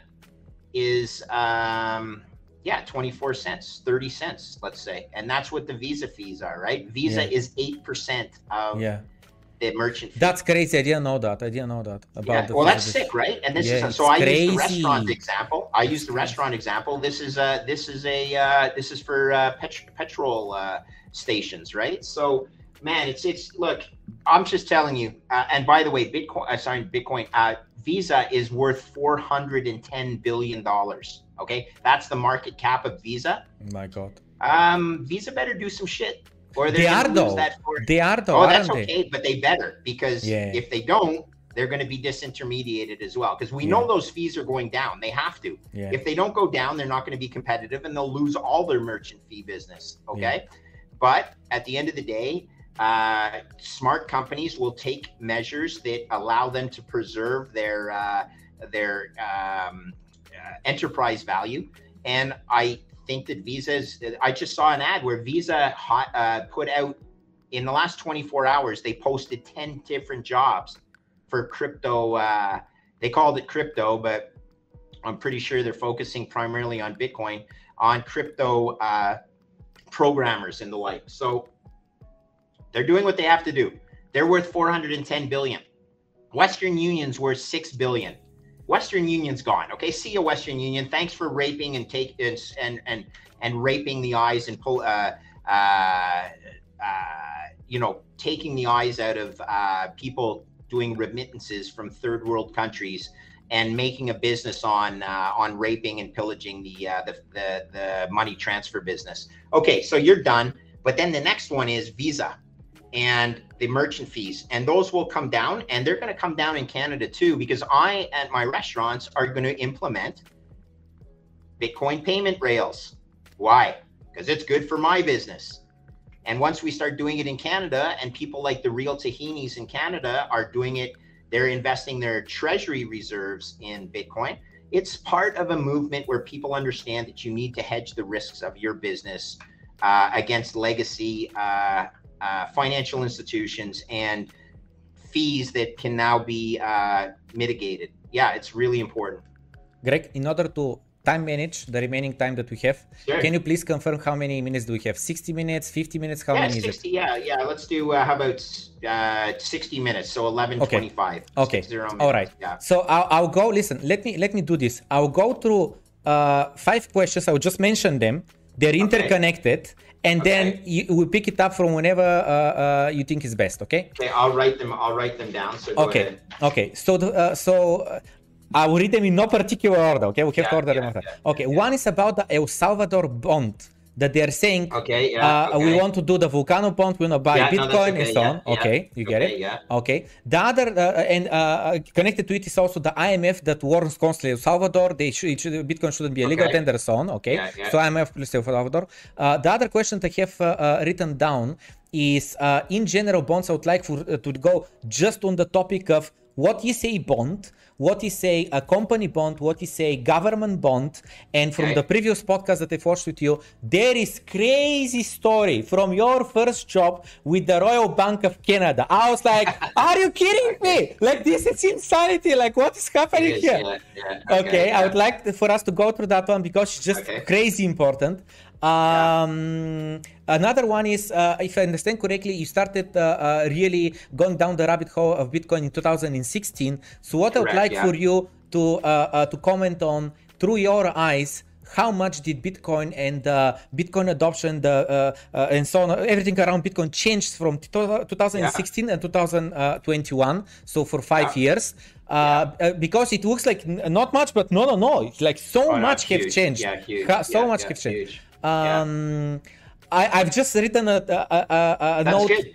I've written a note about uh, the Fed giving nutrition advice not per- don't purchase a turkey, uh, use uh, soybeans or whatever it was because it gives the same amount of protein. You haven't seen that? It blew up on crypto Twitter. They literally said because uh, for Thanksgiving uh, uh, the turkey is too expensive, just use these subsidizes and maybe it's better not to buy turkey. Like it's offensive. Are it's you kidding offensive. me? Are you kidding me? Okay. Jack Dorsey. Okay. The next one is Jack Dorsey focusing on yeah. Bitcoin because he says like this is gonna be my primary goal from now on. Yeah. We're gonna look into decentralized exchange, fiat on ramp. We're gonna look into yeah. mining. We're gonna look into yeah. a hardware uh, device. Uh-huh. Um, and just second, I'm sorry, uh, they're a bit more than five apparently. Okay. Just second. Um, uh, one is just about um, outlook of the future if there was no Bitcoin.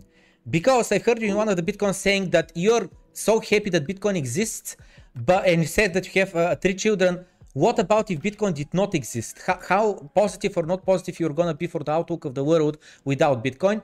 And um, uh, about the Jeff Booth uh, uh, Price of Tomorrow book, which segment or one, um, you know, like uh, a chapter or uh, one thought that captured you the most, and just like uh, you say, you would say that this is the most important one from the book. Okay, great question. So let's let's hit that last one first because we were just almost talking about Jeff, and like I love that thing about the air. That's uh, beautiful. So I learned a lot today from you. So thank you for that. Uh, ultimately, it came from Jeff, I guess. But so what did I learn most about from Jeff? Again uh, I think I'll just state it again. Look, there's going to be a hundred years of change in the next 10 years. Okay. There's no way you can know for certainty how any of this is going to play out. And you basically, and this is me paraphrasing, you need to hedge your bets. Okay. You need to, when you hedge your bets, it's a form of insurance, and you need to have various forms of insurance against uh, something really bad happening or conversely participating in something really good that's going to happen so we'll just leave it there. There is going to be a hundred years of change in the next 10 years. Hundred years making meaning when I grew up, um, the automobile was less than hundred years old. And now it's just over hundred years old. So when I was young, but the point is, in that 100 years, you're going to see the same amount of technological change in the next 10 years as happened in the previous 100 years. Okay. Um, so that's Jeff Booth, and yes, the best book I've ever read. So let's hit RBC, okay? My experience at RBC, which you uh, which you brought I'm up. sorry. Yeah, this is. I'm sorry, okay. just a second. Just I want to say about the Lindy effect and Jeff Booth. One of the things that really hit me, I just didn't know it because when I was kid, there was the Kodak company, uh, and uh, it was dominating. Yeah, yeah, yeah, yeah, and it was dominating the old photography film, yeah, with the, the film, films. Yeah, the films, and they were so focused on selling films because they were 70% of their revenue or whatever and right. everyone was just thinking this company have been growing for i can't remember what was like 70 80 90 years straight or whatever it was and yeah. then I, can't remember again it was 5 to 10 years they bankrupt so oh, company oh, yeah. just straight line up uh, growth and growth and growth yeah, for almost a yeah, hundred years. But they also they also developed a digital camera. You know that, right? You no, know that. What I remember from the uh, book was that an employee of theirs pitched it to their board. They thought well, same the, same thing, but they okay, had okay. the they had the ability to develop it, and they yes. decided against it. Exactly. But here's exactly. another thing. You know, so Kodak was in the Dow Jones 30 at one point, right? Yeah. Um, over over time, I think 25 of the 30 components of the Dow Industrials have have bankrupt themselves uh, over the last 50 years. Um, it's just a it's a fact of creative destruction. So Jeff mentions this in his book. Capitalism is creative destruction. And when you suppress creative destruction, when you continue to finance zombie companies that otherwise the capital markets would efficiently deconstruct or get rid of, and you are you are keeping in business zombie companies that otherwise should be allowed to uh, self destruct, right? So that's what the Fed does when the Fed gives money to high yield companies and backstops or starts buying high yield bonds in the open market. It effectively provides funding for companies that otherwise should go away. It provides for, it makes for more inefficiencies. Jeff brings this out in his book as well. But uh, yeah, so maybe enough about Jeff. I'll, I'll talk about my history. Uh, so I'm, I'm, uh, 1986, I graduate from McGill Engineering, and I uh, I said when, even when I was at McGill, I knew I didn't want to be an engineer, but I loved uh, our full time practicing engineer. But I loved the mathematics. I didn't want to go into business right away. I said you can transfer from engineering to business at any time, but you can never transfer back from business to engineering without losing all the credits that you did in engineering. So I stuck with engineering. Four years later, 1986, I graduate, and I'm like, okay, I don't want to be an engineer. What am I going to do? And I was lucky enough to get accepted at a, uh, a business school in the United States. Uh, the only school I applied to in the U.S. because it was a strategic decision. They were trying to build their international business school community, and I thought, and rightly so, that I had a better chance of getting accepted there with no work experience than if I applied to other US business schools. And I actually had even a better chance of getting accepted there than local Americans had getting accepted there with no business experience. Again, because they were trying to build the international business school. So luckily enough, I got accepted at Cornell. and I went right into the Cornell Business uh, MBA program. And I was one of the youngest uh, kids in the class uh, because of no work experience. And um, it was a great experience for me. But I, two years later, graduated, come back, uh, had a chance to work on Wall Street, and I wanted to be a financial engineer. Okay, so it's a little quirky, but uh, yeah, I was still in engineering, but I was doing financial engineering. So restructuring, I was doing trading, I was doing hedging, or is what I wanted to do. And my first job was working for the Royal Bank of Canada, and I was working directly for the CFO in a special projects group that would include things like mergers and acquisitions. But one of the first projects I was given was um, to re- evaluate our Latin American debt portfolio because Treasury Secretary Nicholas Brady had proposed a restructuring of Mexican debt. Okay. And Royal Bank of Canada owned about, it sounds like such a piddly number, owned about a billion dollars worth of Mexican debt.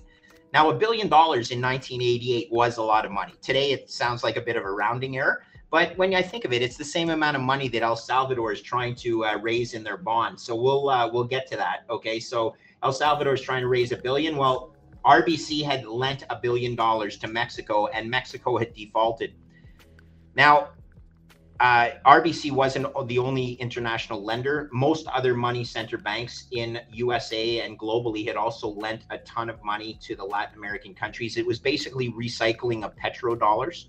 So all the global banking system had exposure and they needed to solve it. And why? Well, Royal Bank is a classic example.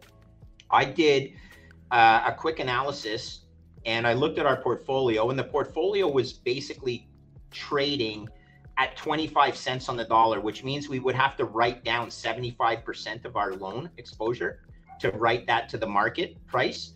And if you did that, the the loss that you'd need to take was greater than the book value of equity. That book value of equity is the capital reserve that you take your loan losses from.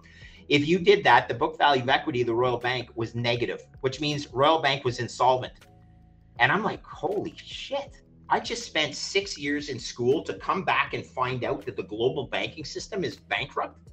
So I go to our CFO and I say to, I say, Emil, like we have a big problem here. And I swear to God, and God bless his soul, he said to me, I know, don't tell anybody. And I'm like, what? Royal Bank of Canada is bankrupt? And I'm 25 years old. This was 1988. So, yeah, I was exactly 25 years old. Am I going to go run to the Wall Street Journal or the Montreal Gazette or, you know, the National Post in Canada and say that the Canadian banking system is, you know, is done and, you know, destroy my financial career? And then people look at me like, you know, who, what does this kid know? He's, don't you know that the banks are too big to fail and that the government will bail them out? And that's the truth that's when I first was exposed to the fiat Ponzi. That's why people hold their deposits in the banks globally because everybody believes that no government will let a major financial institution fail. Because for every loan that the bank makes, Plamen, every loan that they make for a hundred dollars, they only have $5 of risk absorbing capital, and the other $95 is deposits and subordinated debt, which means if the value of that loan loses more than 5% of its value, let's say it's a real estate loan, they're chewing into capital that doesn't exist unless they've taken loan losses and unless they blend the uh, the loan losses over their whole portfolio. Banks are levered 25 or 20 to 25 times their equity. That's how banking works. And that's how I mentioned why you need inflation to ensure that capital asset values or the value of collateral that's pledged as uh, security against the loan increases in an inflationary environment. You see how it all works? Anyway, 1988 was when I first discovered that I needed a uh, a uh, hedge against the fiat Ponzi. And, and I, I, didn't go into gold, but one, it's one, when go ahead. One, one thing that you uh, didn't say was that about that accounting trick. Yes where, you want me to say that? Okay, yes, so basically yes, yes. it was a brilliant, it was a, so the Brady solution for Mexico was brilliant. Okay. Basically what they did is they said, you need to take the value of your loan, which is now 25 cents on the dollar. you need to extend the maturity from a five year obligation to a 30 year obligation. And you need to, uh, this extension will allow you to uh, be collateralized by US Treasury zero coupon bonds, which over a 30 year period will go from 25 cents on the dollar up to parity, up to par. Again, a financial gimmick, an accounting gimmick that allowed them not to have to write down the value of their loans. They just extended the maturity, extend and pretend that it's still worth $100. Now, the funny thing is, it was a great solution. It was based on accounting gimmickry, but it made the value of those bonds pretty attractive. So, what did I say to the CFO? I'm like, Emil, we got to go out and buy some of these things now. And guess what his response was? Uh, no thanks we uh, we blew our brains out at 100 cents on the dollar why would i want to buy any more at 25 cents on the dollar typical stupid bankers that just lend at 100 cents and then write things off at 25 cents rather than maybe purchasing some more at 25 cents on the dollar. You know, the price of those bonds actually went to 130 cents on the dollar because of changes in interest rates and because of the price of oil and all the things that go into calculating the value of those bonds.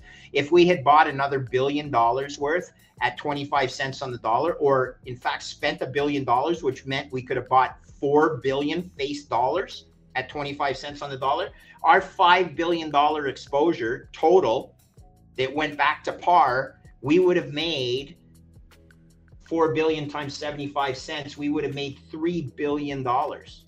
Damn. Now that's why I love financial markets because you know, there's a price for everything. Anyway, the Royal Bank didn't do it. I left the Royal Bank. I started working at a hedge fund where I could make those types of trades. I wasn't hamstrung by inefficient investment policies of uh, uh, and the like. So yeah, that's a great question me, on Royal Bank. For me, for me, the moral of the story is, I would call this corruption because it's a cover up. Someone messed up, someone made a mistake, someone made a wrong call, someone after that covered things up so no one knows about it with accounting gimmick or whatever. Oh, but here's the neat thing. Well, yeah, okay, yes, okay, yes, to that extent, so that the common man doesn't know about it. The common yes. person doesn't worry about putting their money in the bank and saying, "There's a chance I won't get my money back." Yeah. And look, I mean, there's plenty of banks that fail in the U.S. Here's the difference. I don't know how many banks there are in Bulgaria, but Canada only has really seven or eight truly national banks, okay, that stretch from coast to coast. Yeah. In the USA, when I was there in 1988, they had 15,000 different banks. 15,000. The rule of one and in 10 usually applies in Canada to the US. So our GDP is one tenth the amount of the US. Our, our population is one tenth the amount of the US. But if you took 15,000 US banks and divided by 10, you'd expect there to be 1,500 banks in Canada. No, we have a different banking system. And some people would argue that it's a strength, and others would argue it's a weakness because we're just six stupid banks that won't do anything. If the other five don't do something, there's no way that the, the, the one in six will do something. So, right now, the Bitcoin adoption in the banking system is in Canada is almost zero because none of them are doing anything. They're scared as shit, but they're not going to do anything because they don't want to rock the boat against their other. Uh, competitors, but as soon as one of their other competitors does something, all other five will run to that. Just but, this week. So yeah. Just this week in Estonia, the largest bank announced that they will offer buying and selling crypto through their banking Beautiful. app. That's just smart. this week. Really and good. in US in 2020 uh, it started and 2021 continued bank after bank after bank started offering crypto services to their uh, uh, customers. Okay. At the beginning, it was only to our wealthy clients, right? It started with like 3 million or 15 million or whatever, plus we had to have in equity and so on before you can do that. Uh, eh, uh but now, after PayPal, you know, offering crypto and so on, it's getting more and more, uh, and uh, NYDIG doing all the infrastructure for the adoption. More and more bank will offer crypto, and we had uh, literally yesterday I put this uh, poll. When do you think in Bulgaria, the Bulgarian banks, there again also uh, like six, seven banks, will start offering uh, crypto? Will be next year? Uh, what's the chance? Yeah. Over 50 or under 50 percent? And most people don't believe that it's over 50 percent. So what do you think? When would there be a bank in Canada that yeah. will offer through their online banking account uh, uh, yeah. app being able to uh, purchase Bitcoin. Damn. Hmm. When do I think? Yeah. I think it will happen, but like anything, you can put a target, but not a, you know, okay. you put a par- price target, but not a time, or you sure, put sure, a. Sure. Right, so I'll, change the, the question. I'll change the question. Within the next five, yeah, in the, okay. within the next five okay. years, but that's really lame, right? It should happen within the next five months. Yeah. But it's not going to. So it'll be somewhere between one year and five years from now. I see. Um, you know, you see things like the Aussie Bank doing the same. Uh, uh, an Aussie superannuation fund uh, investing. It'll it'll be a tidal wave. Canada tends to be a bunch of sheep. No one does anything until one person does it, and then we all do it because our we're very concentrated. Our financial, our pension funds are very concentrated. Our banking system is very concentrated. And you know, it's don't rock the boat until uh oh one person did it. That then we better all do it. You know. So it's called the theory of agents. But this is a good time to discuss what bonds are. Yes. And why bonds are the worst investment opportunity I've ever seen in my 30 years of managing bonds. A bond is a fixed contract. It's called fixed income because the coupon that you pay on the contract for borrowing money from somebody is fixed. Okay. It's fixed and it doesn't change because your financial situation changes it's the contract. And what happens is the price of the bond will change as the likelihood of you being able to repay the coupon changes, right? So, in theory, let's look at the loan, which is a, is like a bond, a loan that Royal Bank of Canada made to Mexico. Mexico was going along well. They they were charging an interest coupon on that on that loan that reflected the rate or, or the risk of that uh, counterparty in an open market rate.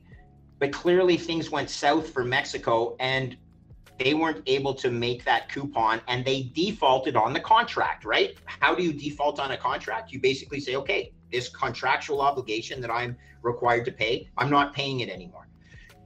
No different with any other borrower lender scenario. The price of that bond will change because the coupon is fixed. And if that coupon should be, let's say, an 8% coupon to reflect the risk of that counterparty, but the coupon is only priced as a 4% coupon, well, the price of that bond will go down so that the overall yield, which includes the repay- repayment of principal at maturity, the $100 that you borrowed at maturity, the IRR or the yield, the internal rate of return of that contractual series of cash flows equals the present value of the price of the bond. Okay, that's what bonds are. They don't change.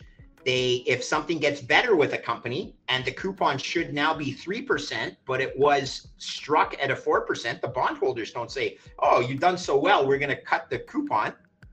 We're going to thank you for becoming less risky, but we're still going to charge you the coupon because that was the risk that we uh, took. And the price of that bond will go up to reflect the fact that those coupons are higher than is otherwise required for a credit quality of that counterparty.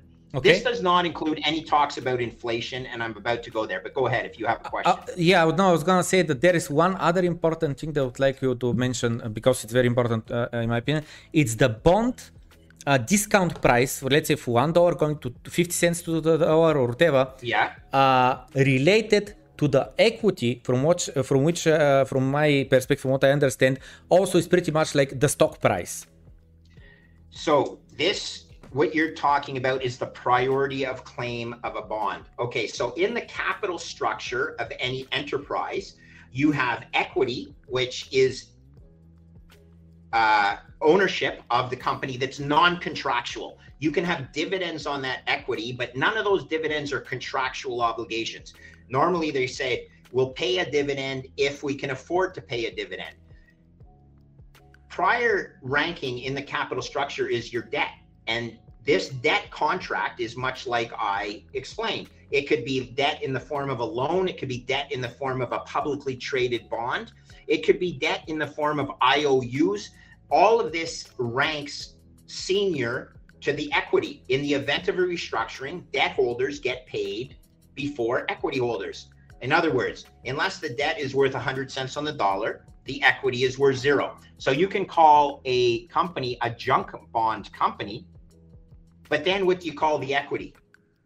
Super junk. Okay, it's just a pejorative. Okay, yeah, it's a risky bond borrower, which means the equity is even more risky. It's a pejorative. Okay. Don't mess around. As long as you get rewarded properly for your expected returns, you can invest in those parts of the capital structure. Restructuring. You said restructuring. What do you mean by the word restructuring? When a company defaults, meaning they don't pay their coupon, it goes to the courts, mm-hmm. and the court of law imposes mm-hmm. a solution where you have to make your creditors mm-hmm. a proposal to try and pay them back some of the value. Mm-hmm. That is called a, restruct- a, restructuring. The original contract needs to be restructured. What mm-hmm. generally happens is those bonds turn into the equity, the new equity of the company, and the equity that was there gets tossed away. They restructure, and this is an equity. Uh, portion of the capital structure. And there may be a carve out for some portion of new debt, but it's a restructuring. You have restructured the capital structure of the company under a court of law. Okay. And what you were explaining was that there is this trade where you buy the bond and short the equity. Yeah, that's what that was my whole life, okay? Because look, I bought bonds at 40, 50, 60 cents on the dollar and I wasn't sure I would get 100 cents on the dollar back and in order to hedge that, I would short the equity or buy puts on the equity. Now, I wouldn't do it dollar for dollar, but there was a proper formula depending on the country, uh, company.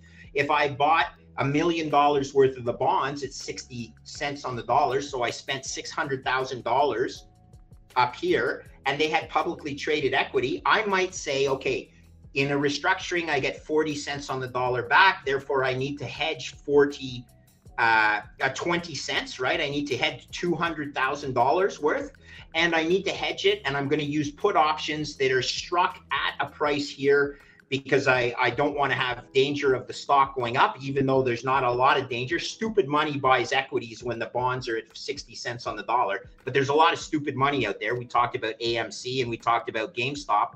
And look, all these guys are going to send hate mail to me and go fuck yourselves, okay? Because if you were really smart, you would have bought the bonds of the company and, and traded into the equity as the bonds uh, reflected a recovery value, okay? So go fuck yourselves, you stupid fucks. And uh, I, am sick of talking with you guys. You don't know how capital structure works. So that's okay. Um, didn't mean you didn't make money. You just didn't make as much money as you should have, and you should have, and you took more risk than you should have if you had done it properly. Anyway, you can hedge using a senior claim in the capital structure, uh, and rightly so. And sometimes the bond price goes up and the equity price goes up, and you've given away some of your uh, your some of your upside. But what happens if the bond price goes down? Then your equity price is making your equity hedge short is making money. And then that's how you arbitrage markets. And that's what I spent my life 30 years doing. And okay. there's a lot of inefficiencies because most people in the equity markets have no clue where the bonds of a company are trading. And they say, oh, the stock's got to be cheap at five bucks because it's down from 25 bucks a share. It's got to be cheap at five bucks, right, Plamen? Yes, it's not cheap. You're and, now an option, you dumbass. And if you're buying it at five bucks and the debt is at 60 cents on the dollar, you're not making the right trade. And I, I, I wanted you to go through this and explain it because, again, I just learned it and I thought that it's, you know, it's fascinating. I didn't know yeah. about all of these things. Um, and the one thing though that also uh, I was surprised by was that uh, in another uh, podcast they asked you like where can I see the price of the bond, and you said it's traded over the counter as a retail investor, I can't see it. Is that correct? Pretty well. I mean, look, if you have a Bloomberg machine that costs you twenty thousand dollars a month, yeah, you can uh, you can get the price of uh, most over-the-counter traded bonds. There are some uh, websites that you can get them, but the chance of you being able to buy them on your retail bank platform is very low. Okay. Mm-hmm. First of all, they'll they'll they'll rip your eyes out again. If the bonds are trading in the open market at 60 cents, you probably have to pay 65 cents to uh, to own them through your retail platform, which is why being an institutional investor or a hedge fund is so important because that 5% or 5 cents is actually almost a 10% fee, right? $5 yeah. on a $60 bond. And that's how it works. Just one more example of a financial institution that has you as a captive client, right? As a captive client, you can't see bond prices trading at different dealers and everything. That's where I spent my life, where I was covered by all the dealers from JP Morgan, Goldman Sachs, Wall Street, Morgan Stanley, London, London based uh, accounts. And this is, or uh, uh, London based trading desks. this is where you get in the pits and you earn your stripes as a risk manager. So that's what I did for 30 years. And that's why I always start my analysis of a an investment from a credit lens. Credit runs the world. Credit is four times. Remember when we laid out the financial assets of the world? Credit is 400 trillion dollars and total global equities is about 100 trillion. Total global debt is four times the size of global equities don't you think you should figure out where this thing is trading before you invest in the subordinate claim in the capital structure? Mm-hmm. Fuck no. You guys are idiots. You don't even understand capital structure investing. And the Fed just handed you money to invest. So you read on Reddit that, you know, you got to squeeze, you got to short squeeze uh, uh, uh, a, a trade on AMC. Well, the smart thing would have you to do would you have bought the AMC bonds at one cent on the dollar and you would have made a hundred times your money before the equity was worth anything. But it's a it's a uh, it's a process, and the equity becomes an option, and the option then for therefore gets in the money. I congratulate you guys for doing it. Just understand you didn't do it the right way. You made money, but you took the wrong path from a risk adjusted basis. So congrats to you, but you still failed finance 101. So that's good. I'm out of the loop. I really don't know. I've seen another podcast also being congrats of you. I don't know who they are and what they're talking about. See, it's not my audience though, but we get it. Okay. We get it. All right. All right. Good. let's okay, hit. Let's, um, let's go. Let's yeah. hit. Uh, so the Fed gave nutri- nutritional advice. Uh, no comment. The Fed are a bunch of buffoons. Okay. Now they're really venturing outside of their. Oh, so inflation is this. So I'm going to tell you how to eat now. Uh, go pound sand, uh, Fed. Okay, you can't even manage your own. Uh, you can't even manage your own stuff, and now you're giving nutritional advice. How about you focus on managing your own balance sheet first, because you're doing a horrible fucking job at that. So yeah, that's unfortunate. I saw a thing where the average turkey dinner in the U.S. And by the way, happy Thanksgiving to all the U.S. Uh, people out there. Uh, great country, greatest country in the world, uh, in my opinion. And I'm a Canadian, but the USA is the greatest country in the world. It is the last bastion of freedom of speech. Um, it now costs you 14% more uh, to uh, to uh, buy this year's turkey dinner than it did last year. Isn't that interesting? Because the original formula of calcu- calculating inflation in 1980, if you had used the original formula to calculate this year's consumer price index increase, the posted number was 6.2 percent using an adjusted formula. If you would use the original formula from 1980, the number was 14%. Exactly what your turkey dinner cost you more this year than last year 14%. Okay. Posted inflation is not the true inflation. And this is another way that the Fed is fucking with you guys. Okay. Okay. Greg, listen about the inflation. Here is the thing. In my opinion, everyone has personal inflation depending on what you do depending on what where uh, majority of your expenses go. Depending on are you living in a one bedroom apartment you're just fine. Depending on are you a family of three or of five and are you buying uh, pampers for your kids and so on. Like there are different products that go in your basket depending on do you already own a, a house or are you renting depending yeah. on do you uh, have a, a, lot of excess uh, income and uh, you like uh, traveling the world let's say plane tickets will be a, a major part of your uh, uh, inflation yeah. basket and so on and one of the questions that I have written but I didn't add was about the hyper Bitcoinization. If by any chance we really do turn into hyper Bitcoin, Bitcoinized world. Yeah. And in that uh, scenario, uh, when I want to save, I don't put my money in my bank account at 0.01 interest That's if correct. I get even yeah. that. Yeah. And in Bulgaria, at the moment, at deposits over 750,000 euro, you get negative. Get negative. In- yes, you negative. get negative yeah. interest rate.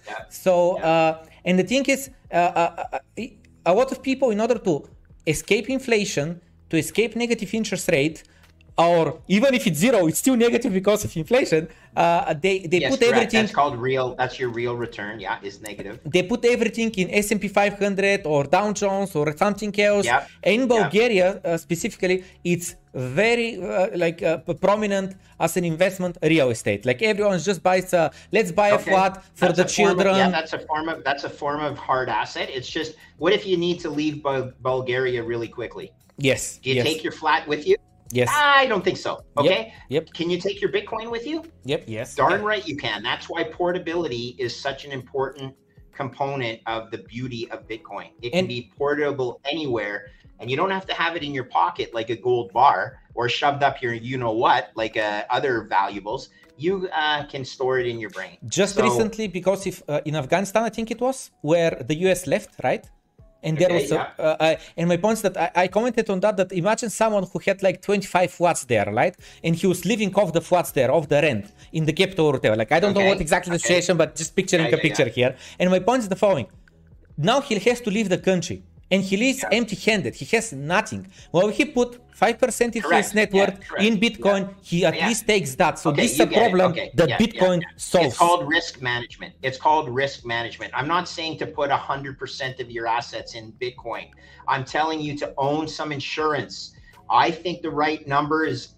I'm, I'm going to tell you for someone that owns zero, the right number is not zero. You need to own some Bitcoin. If you are taking you are taking far more risk owning zero Bitcoin than if you own a proper portfolio allocation. And it's up to you to determine what your proper portfolio allocation is. My portfolio allocation is around 40, 40%, but there's lots of people who claim to be at 100%. And I'm okay with them saying that, but I just manage risk a little differently. And, you know, I have three kids, and the reality is I need some, uh, other assets besides my Bitcoin to allow those kids to uh, go to school and uh, and and live a a life that'll allow them to uh, to prosper in the future. So my number is forty percent. But if you own zero, let's just take this to an extreme. If you own zero, you are taking far more risk than if you own 10%. Okay. 10% is a number that has been published by Yale University. There's plenty of studies that will show you can actually reduce your portfolio risk and increase your returns by owning between 6 and 10% of your portfolio in Bitcoin. So in that's hyper, what you should own. In hyper Bitcoinized world, do you agree with yeah. me that the price of everything is going to fall? And what I mean by that is when I was in London. As measured in Bitcoin. Yes, as measured in Bitcoin. Not only, not only. I mean, when I was in London, I saw like uh, one out of uh, five uh, flats in the city center of London are yeah. empty, lights are out, and they never get on. Why? Because Chinese and Russians, all yeah. them, and they don't live there. They don't want to yeah. deal with freaking uh, people that rent it. They just yes. want to have uh, money stored somewhere else, uh, okay. uh, not where Putin can touch it or that yeah. person can touch it. They can just at any point catch the flight, go there, and they have their money with them. And in a world where Bitcoin is a lot more recognized than it is today as a safe haven, people would just put the money there. Could be, yeah, could be. Um, here's what I do know though, true. Uh, Ray Dalio just published something that's quite uh, profound. He basically said the value of all financial assets is measured in fiat is far greater than the uh, intrinsic value of them, including properties uh, like that. You know, again, when you see an alternative uh, to a hard asset like fixed property, you might look at it and say, darn, I better sell these flats. And then all of a sudden, everyone's trying to sell all these flats to get into a better hard asset called Bitcoin. And you're right, the price of those flats could come down materially. All I would say is this, though. Um, anything is better than holding your money in fiat, holding your savings in fiat. So, is real estate better than holding your money in fiat? Yes. Is gold better than holding your money in fiat? Yes. Fiat is the worst store of value, preservation of wealth that there is. The second worst is bonds because bonds are a fiat contract. Okay. Fiat contracts are programmed to debase the hundred dollars that you lend at time zero. If you get your hundred dollars back in 10 years on a 10 year bond, what's the value of the hundred dollars you get back? It's certainly not the same as the purchasing power of the hundred dollars you lent the company, right? Or the, the government. So bonds are a horrible investment today, as reflected in real yields, accounting for their posted inflation or true inflation, which could be closer to 14%.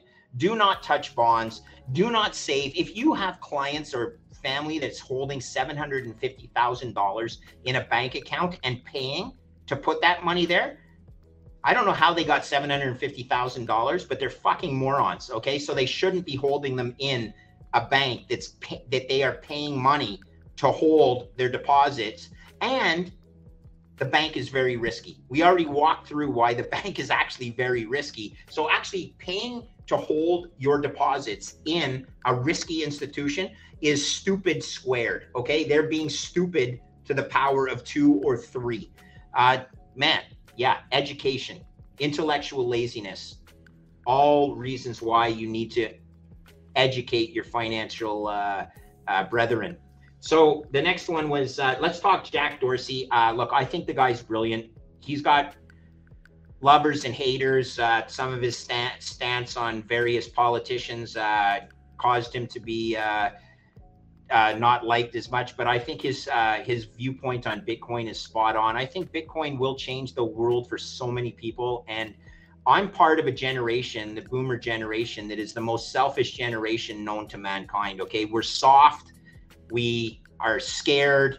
Uh, we're pulling forward gains uh, for ourselves at the at the um, expense of our children. We're just a bunch of really soft squid people. That's boomers, and we need younger people like Jack Dorsey, younger people like yourself, the young guns in the 25 to 35 uh, age group that is going to make amends for the squid boomer generation, of which I am one. Okay. We're soft. We've never fought a real war. We're scared of our own reflection. Everyone we talk to is a walking disease, uh, bio tray or whatever you think. Like we're just scared of our own shadows and it's pathetic. So we got to get out of our own way and let uh, the, you know, let the future take hold. Uh, so Jack Dorsey, in my opinion, uh, uh, a very smart guy who's uh, you know, develop some social media platforms, but what he's doing in Bitcoin is valuable for the ecosystem. Um, you asked, okay, I'll finish the outlook without BTC last. Um, let's talk about El Salvador bonds and the IMF. Those two things are sort of uh, linked. Okay, first of all, the IMF is a fraudulent organization. It was uh, it was uh, unelected in after the Second World War, and it was supposed to disappear after a few years, if I got my facts straight, and it never did. And now you have, uh, you know, tan tanning salon uh, Lagarde there uh, looks like an old uh, an old raisin. She's been uh, in the sun too long, or uh, you know, sitting under the tanning tanning booth. She's a dumbass, whatever. But she runs. She's involved with the IMF. They are just incredibly fraudulent and want to preserve the elitism at the expense of the world that lives much less privileged lives. The IMF uh, are part of the problem with the legacy financial uh, situation. Unelected bureaucrats that add zero value, um, and they're chalking down El Salvador. Okay, they want El Salvador's experiment with Bitcoin to fail, and it's shameful because it's basically saying they want to maintain the poverty of the four million El Salvadorans that don't have a bank account. So one of the ways that uh, President Bukele has decided to try and uh, uh, fight back against the IMF is um, uh, issuing his own uh, bond. It's a bond that is a fiat contract. Okay, that's one thing. It has a six and a half percent coupon, but it also has optionality to participate in the upside of Bitcoin price appreciation. And that's important because you can break the bond down into two different structures. You can break it down into a fiat contract, and then you can break it down into an option to participate on the accretion of the price of Bitcoin. Uh, as a hedge fund guy, I could slice and dice this uh, instrument and I could find ways of hedging it.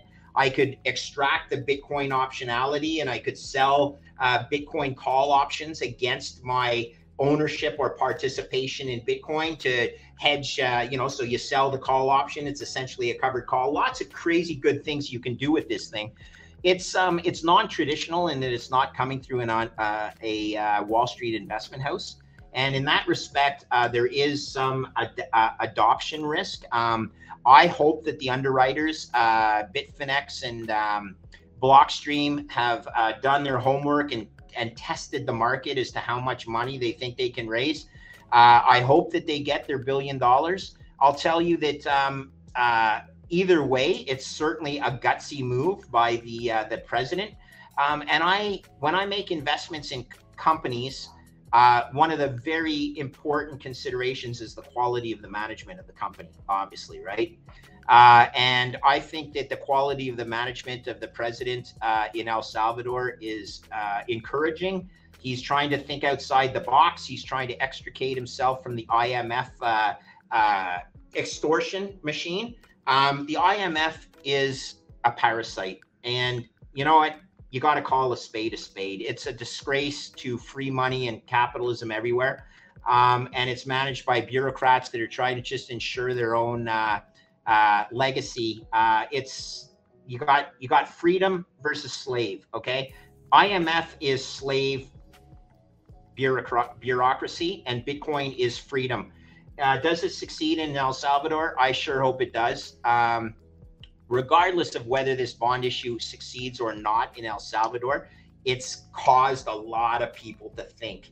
And I think it's a great thing that people are thinking about this because it's coming, okay? And it's coming in a big way. And it's going to be very good for the Bitcoin ecosystem as a whole. Uh, I think there'll be participation from uh, some of the, you know some hedge funds. I think there'll be participation from high net worth retail investors. Uh, I'm not sure if any of the traditional bond funds in the world will uh, take a piece of it or a, a meaningful piece of it. But in hindsight, I mentioned this before. A billion dollars used to be a lot of money. That's how much money the Royal Bank had lent to Mexico in the in the 1980s. Now a billion dollars in the face of trillion dollar and multiple hundred trillion dollar deficits, uh, a billion dollars. You sort of find that in the couch, couch cushions of uh, the local bank CEO, right? Like, I mean, he has it stashed in his uh, in the cushions of his couch. So um, let's just uh, say that uh, I, I, I see promise in this. It doesn't come without risk. I hope it succeeds.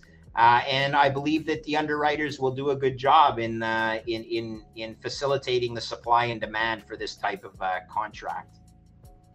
Okay. So that was that question.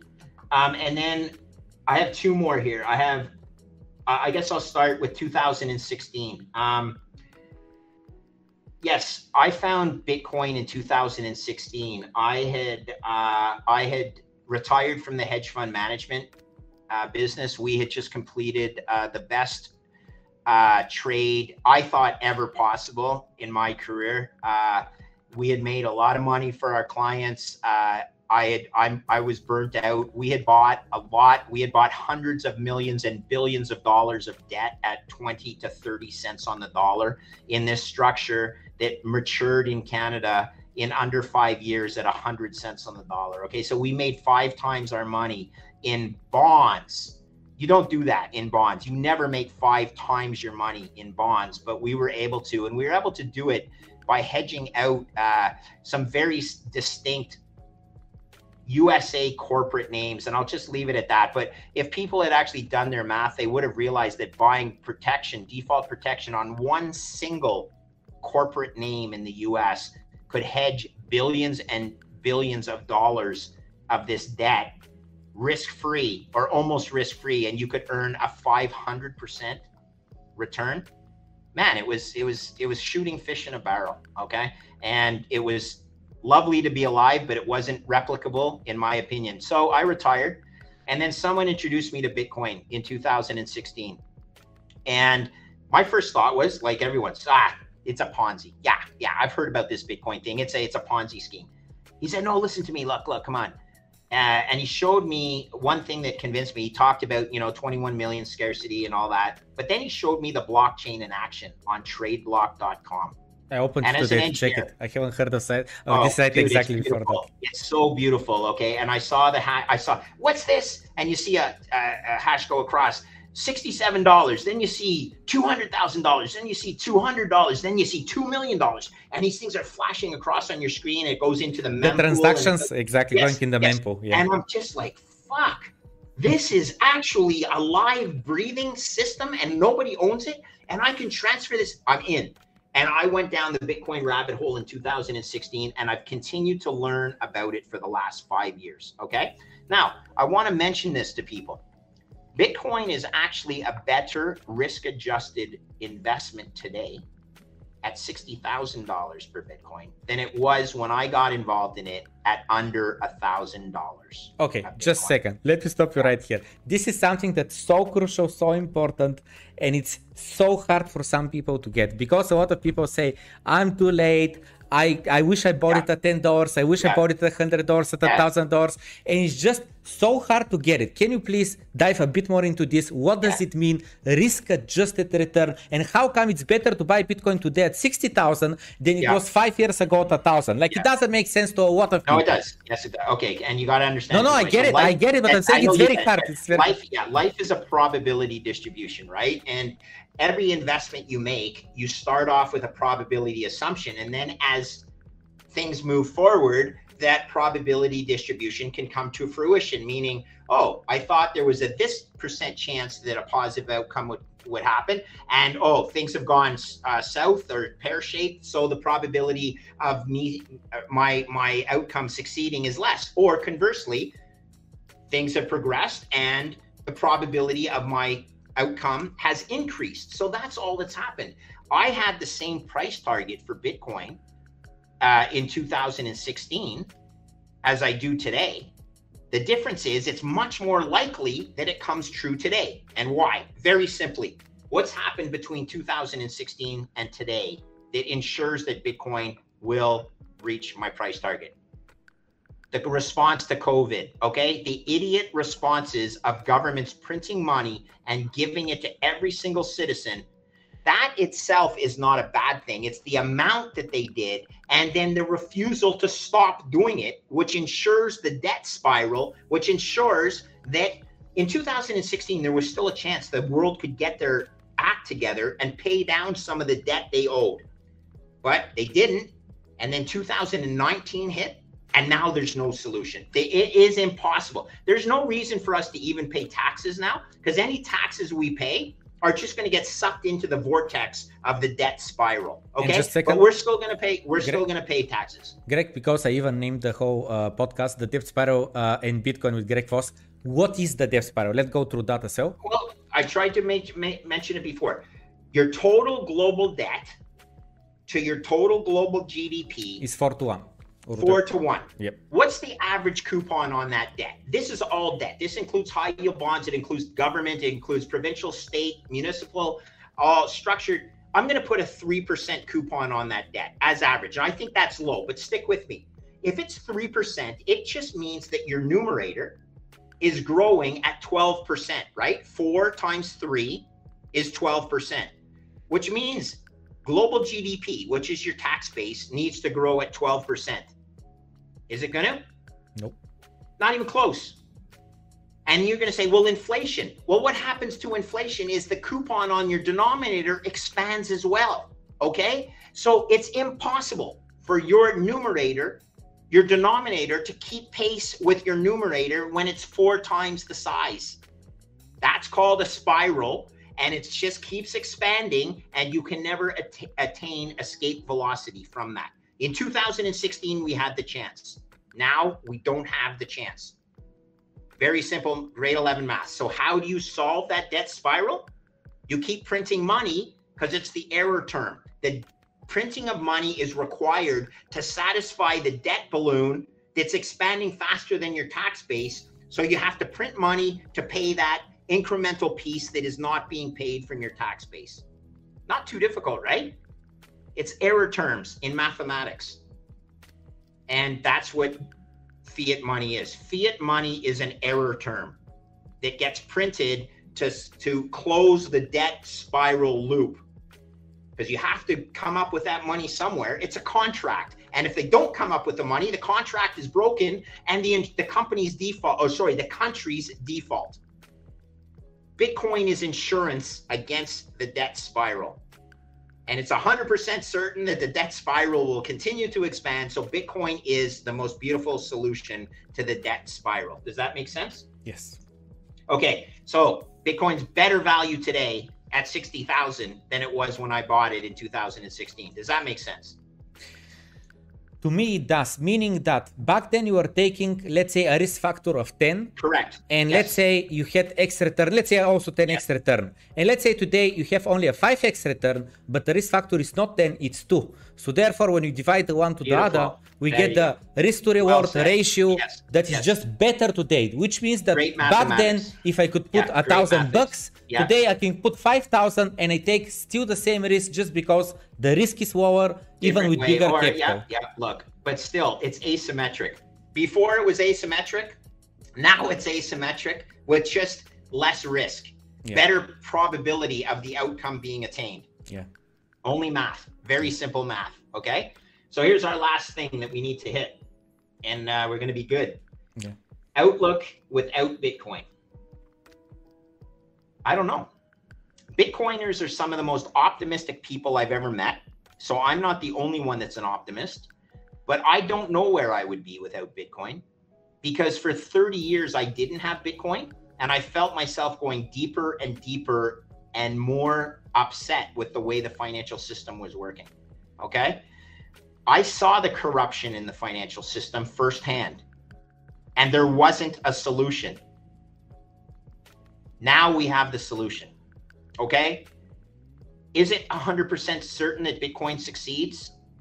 No, it's not 100% certain, but it's highly likely. And the best thing that could happen is that countries, free countries like the USA and Canada, embrace Bitcoin as the solution to the debt spiral. And if you embrace Bitcoin and you have natural resource energy to spare, like Canada does, which you could use to mine Bitcoin to increase the wealth of our citizenship, you are increasing the value of being a Canadian citizen. You don't have to worry about idiot politicians that say stuff like the budget will balance itself. Okay? He can say whatever he wants. It will not matter because that's fiat dollars versus your store of value savings account, which is Bitcoin. Let them say whatever they want with your checking account. Fiat money is your checking account. You need it so that you can buy your turkey so you don't have to trade two uh, two cans of soup for you know, or 25 cans of soup for a turkey. Okay, like fiat money allows you to avoid barter, and that's what fiat is good for. It's a checking account, but don't save your money in your checking account. You're going to be debased such that you lose the value your purchasing uh, power. Save your money in Bitcoin, a parallel system where Bitcoin is embraced by the USA as a store of value will ensure that the USA will maintain its fiat currency reserve status and Bitcoin will be the reserve asset of the world. It's going to happen. I say to my wife, uh, and we're French uh, speaking, uh, Canada is French and English speaking. My wife is actually native tongue is French. I say to her, you know, we better learn Spanish. And she goes, why? And I say, because if El Salvador is successful, and Canada doesn't do shit, we're going to be reporting to El Salvador before long because El Salvador will flip in Canada. And that's a, an expression. They flip in the uh, importance of Canada. Uh, it won't happen tomorrow. And uh, hopefully, we have some politicians like uh, Pierre Poilievre who uh, continues to uh, educate the population. Bitcoin is a beautiful solution to a man made problem called fiat. Every single fiat fails over time. As Voltaire said in the 1600s, every fiat currency returns to the intrinsic value of the paper it is printed on. Zero. Don't try and rewrite history. Understand that Bitcoin solves a problem that man has been generating upon itself since the Roman Empire, since they started to take the gold out of gold coins and paying the uh, Roman soldiers, right? This has been a problem since the beginning of time and it always ends the same way. So we can embrace the solution or we can put our heads in the sand and listen to the IMF that is a criminal organization that will try and convince you that they should maintain their power in order to continue to uh, get rich at the expense of the 8 billion people in the world or the 6 billion people in the world that don't even have a bank account. Goodness, should be so simple and it's going to be. And we're going to win this battle and we're going to win this war. And uh, I, I, wish everybody a happy Thanksgiving on that note. Uh, I really, really had a great time talking with you. I hope I answered a lot of your questions. This, for the record, is the longest podcast I've ever been on. if anyone listens from start to finish, uh, I'll tell people thanks for listening. I really apologize. You had to listen to me for almost two and a half hours. Man, I, I, didn't want to ri- ruin your Thanksgiving day. Go and watch some college football. Go and enjoy life. There is a solution. There is a very eloquent solution that, thank goodness, started in 2009. Because imagine if this was just starting now and we didn't have the solution.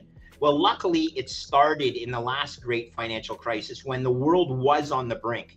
Okay. And the Fed did what they had to do, and the chancellor did what they had to do. But since then, they've just become greedy at the trough, the boomer generation. So try and uh, uh, enjoy your Thanksgiving day. Go and smack some boomer like myself go and give him a little fucking hit on the side of the head and say, smarten up, you lazy prick. Okay. Do some work for the future. The kids and the three kids that I have, and all the kids in the future that should not be being disadvantaged by us lazy, intellectually lazy uh, Canadians and Americans. And on that note, I want to give a Thanksgiving shout out to Charlie Munger and Warren Buffett. Go fuck yourselves, okay? You lazy old pricks. Do some work on Bitcoin if Bitcoin is rat poison, then fiat is the rat. Okay. Disgraceful. You are being a disgrace to freedom of Americans and the kids of the future. Thank you. And God bless America and uh, happy Thanksgiving to all. Okay. It's been a pleasure, Plamen. And uh, I probably have to dig a further, deeper bunker uh, because I'm getting so much hate uh, mail, but I just try and tell the truth. Okay. Charlie Munger and Warren Buffett are conflicted because they own so many bank stocks that are going to be disintermediated by the Bitcoin standard. Um, Greg, firstly, it was truly an honor to have this podcast with you. Uh, secondly, I want to say that um, I used to have five times a week. Now it's three times a week uh, I have a daily show which is, I kid you not, three hours on average, meaning that sometimes goes over, and still thousands of people are watching it.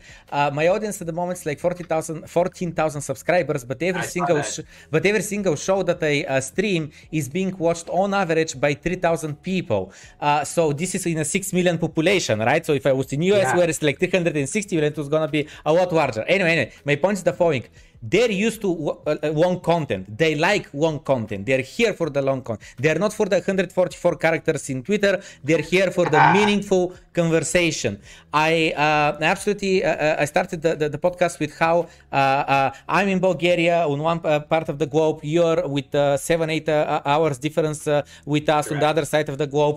I have one profession. You have completely other profession. and I started started with disconnect, but I started with that on purpose. And here after the whole conversation, we see how many uh, uh, things connect us and we have like you know the same thoughts the same issues at hand and the same solution that we see at hand and i'll finish by saying that a friend of mine who yeah, completely doesn't get Bitcoin, doesn't believe in Bitcoin, and since it hit thirty thousand dollars, uh, he was like, "Sell, sell right now," you know. And uh, and but when I was trying to explain one of the uh, conversation, uh, he, he, had uh, like a brilliant uh, realization when I was talking about how Bitcoin is just like a, a, the way for me to protest, the way for me not to go and yell at uh, central bankers or the president or whatever, uh, just to put my energy, my, my money in, on the blockchain. And uh, he said, so wait, is this like a technological uh, revolution? And I said, yes, yes, exactly. This is what yeah, it is. Yeah, like it's yeah. unstoppable technological revolution that no one, even Trump, even the Bulgarian president cannot stop. Thank you so much for the time. I love it, and I hope to uh, hear of your continued success. Okay, so uh, I, have never been to Bulgaria. I would love to. I need to go to Croatia for sure. My son is actually playing hockey in France uh, right now, so I'm going to be closer to you. Uh, I don't think I'll make it over to Bulgaria, but it's on my to-do list. All right. If so you come to Europe, so, give me a DM. All right, brother. Uh, I really appreciate meeting you, and uh, happy Thanksgiving to everyone in Bulgaria. And I look forward to to uh, being part of your community. Okay, so thank you again, and uh, love you guys from Canada. Good night. Thank you. Good night, everyone. We are off camera.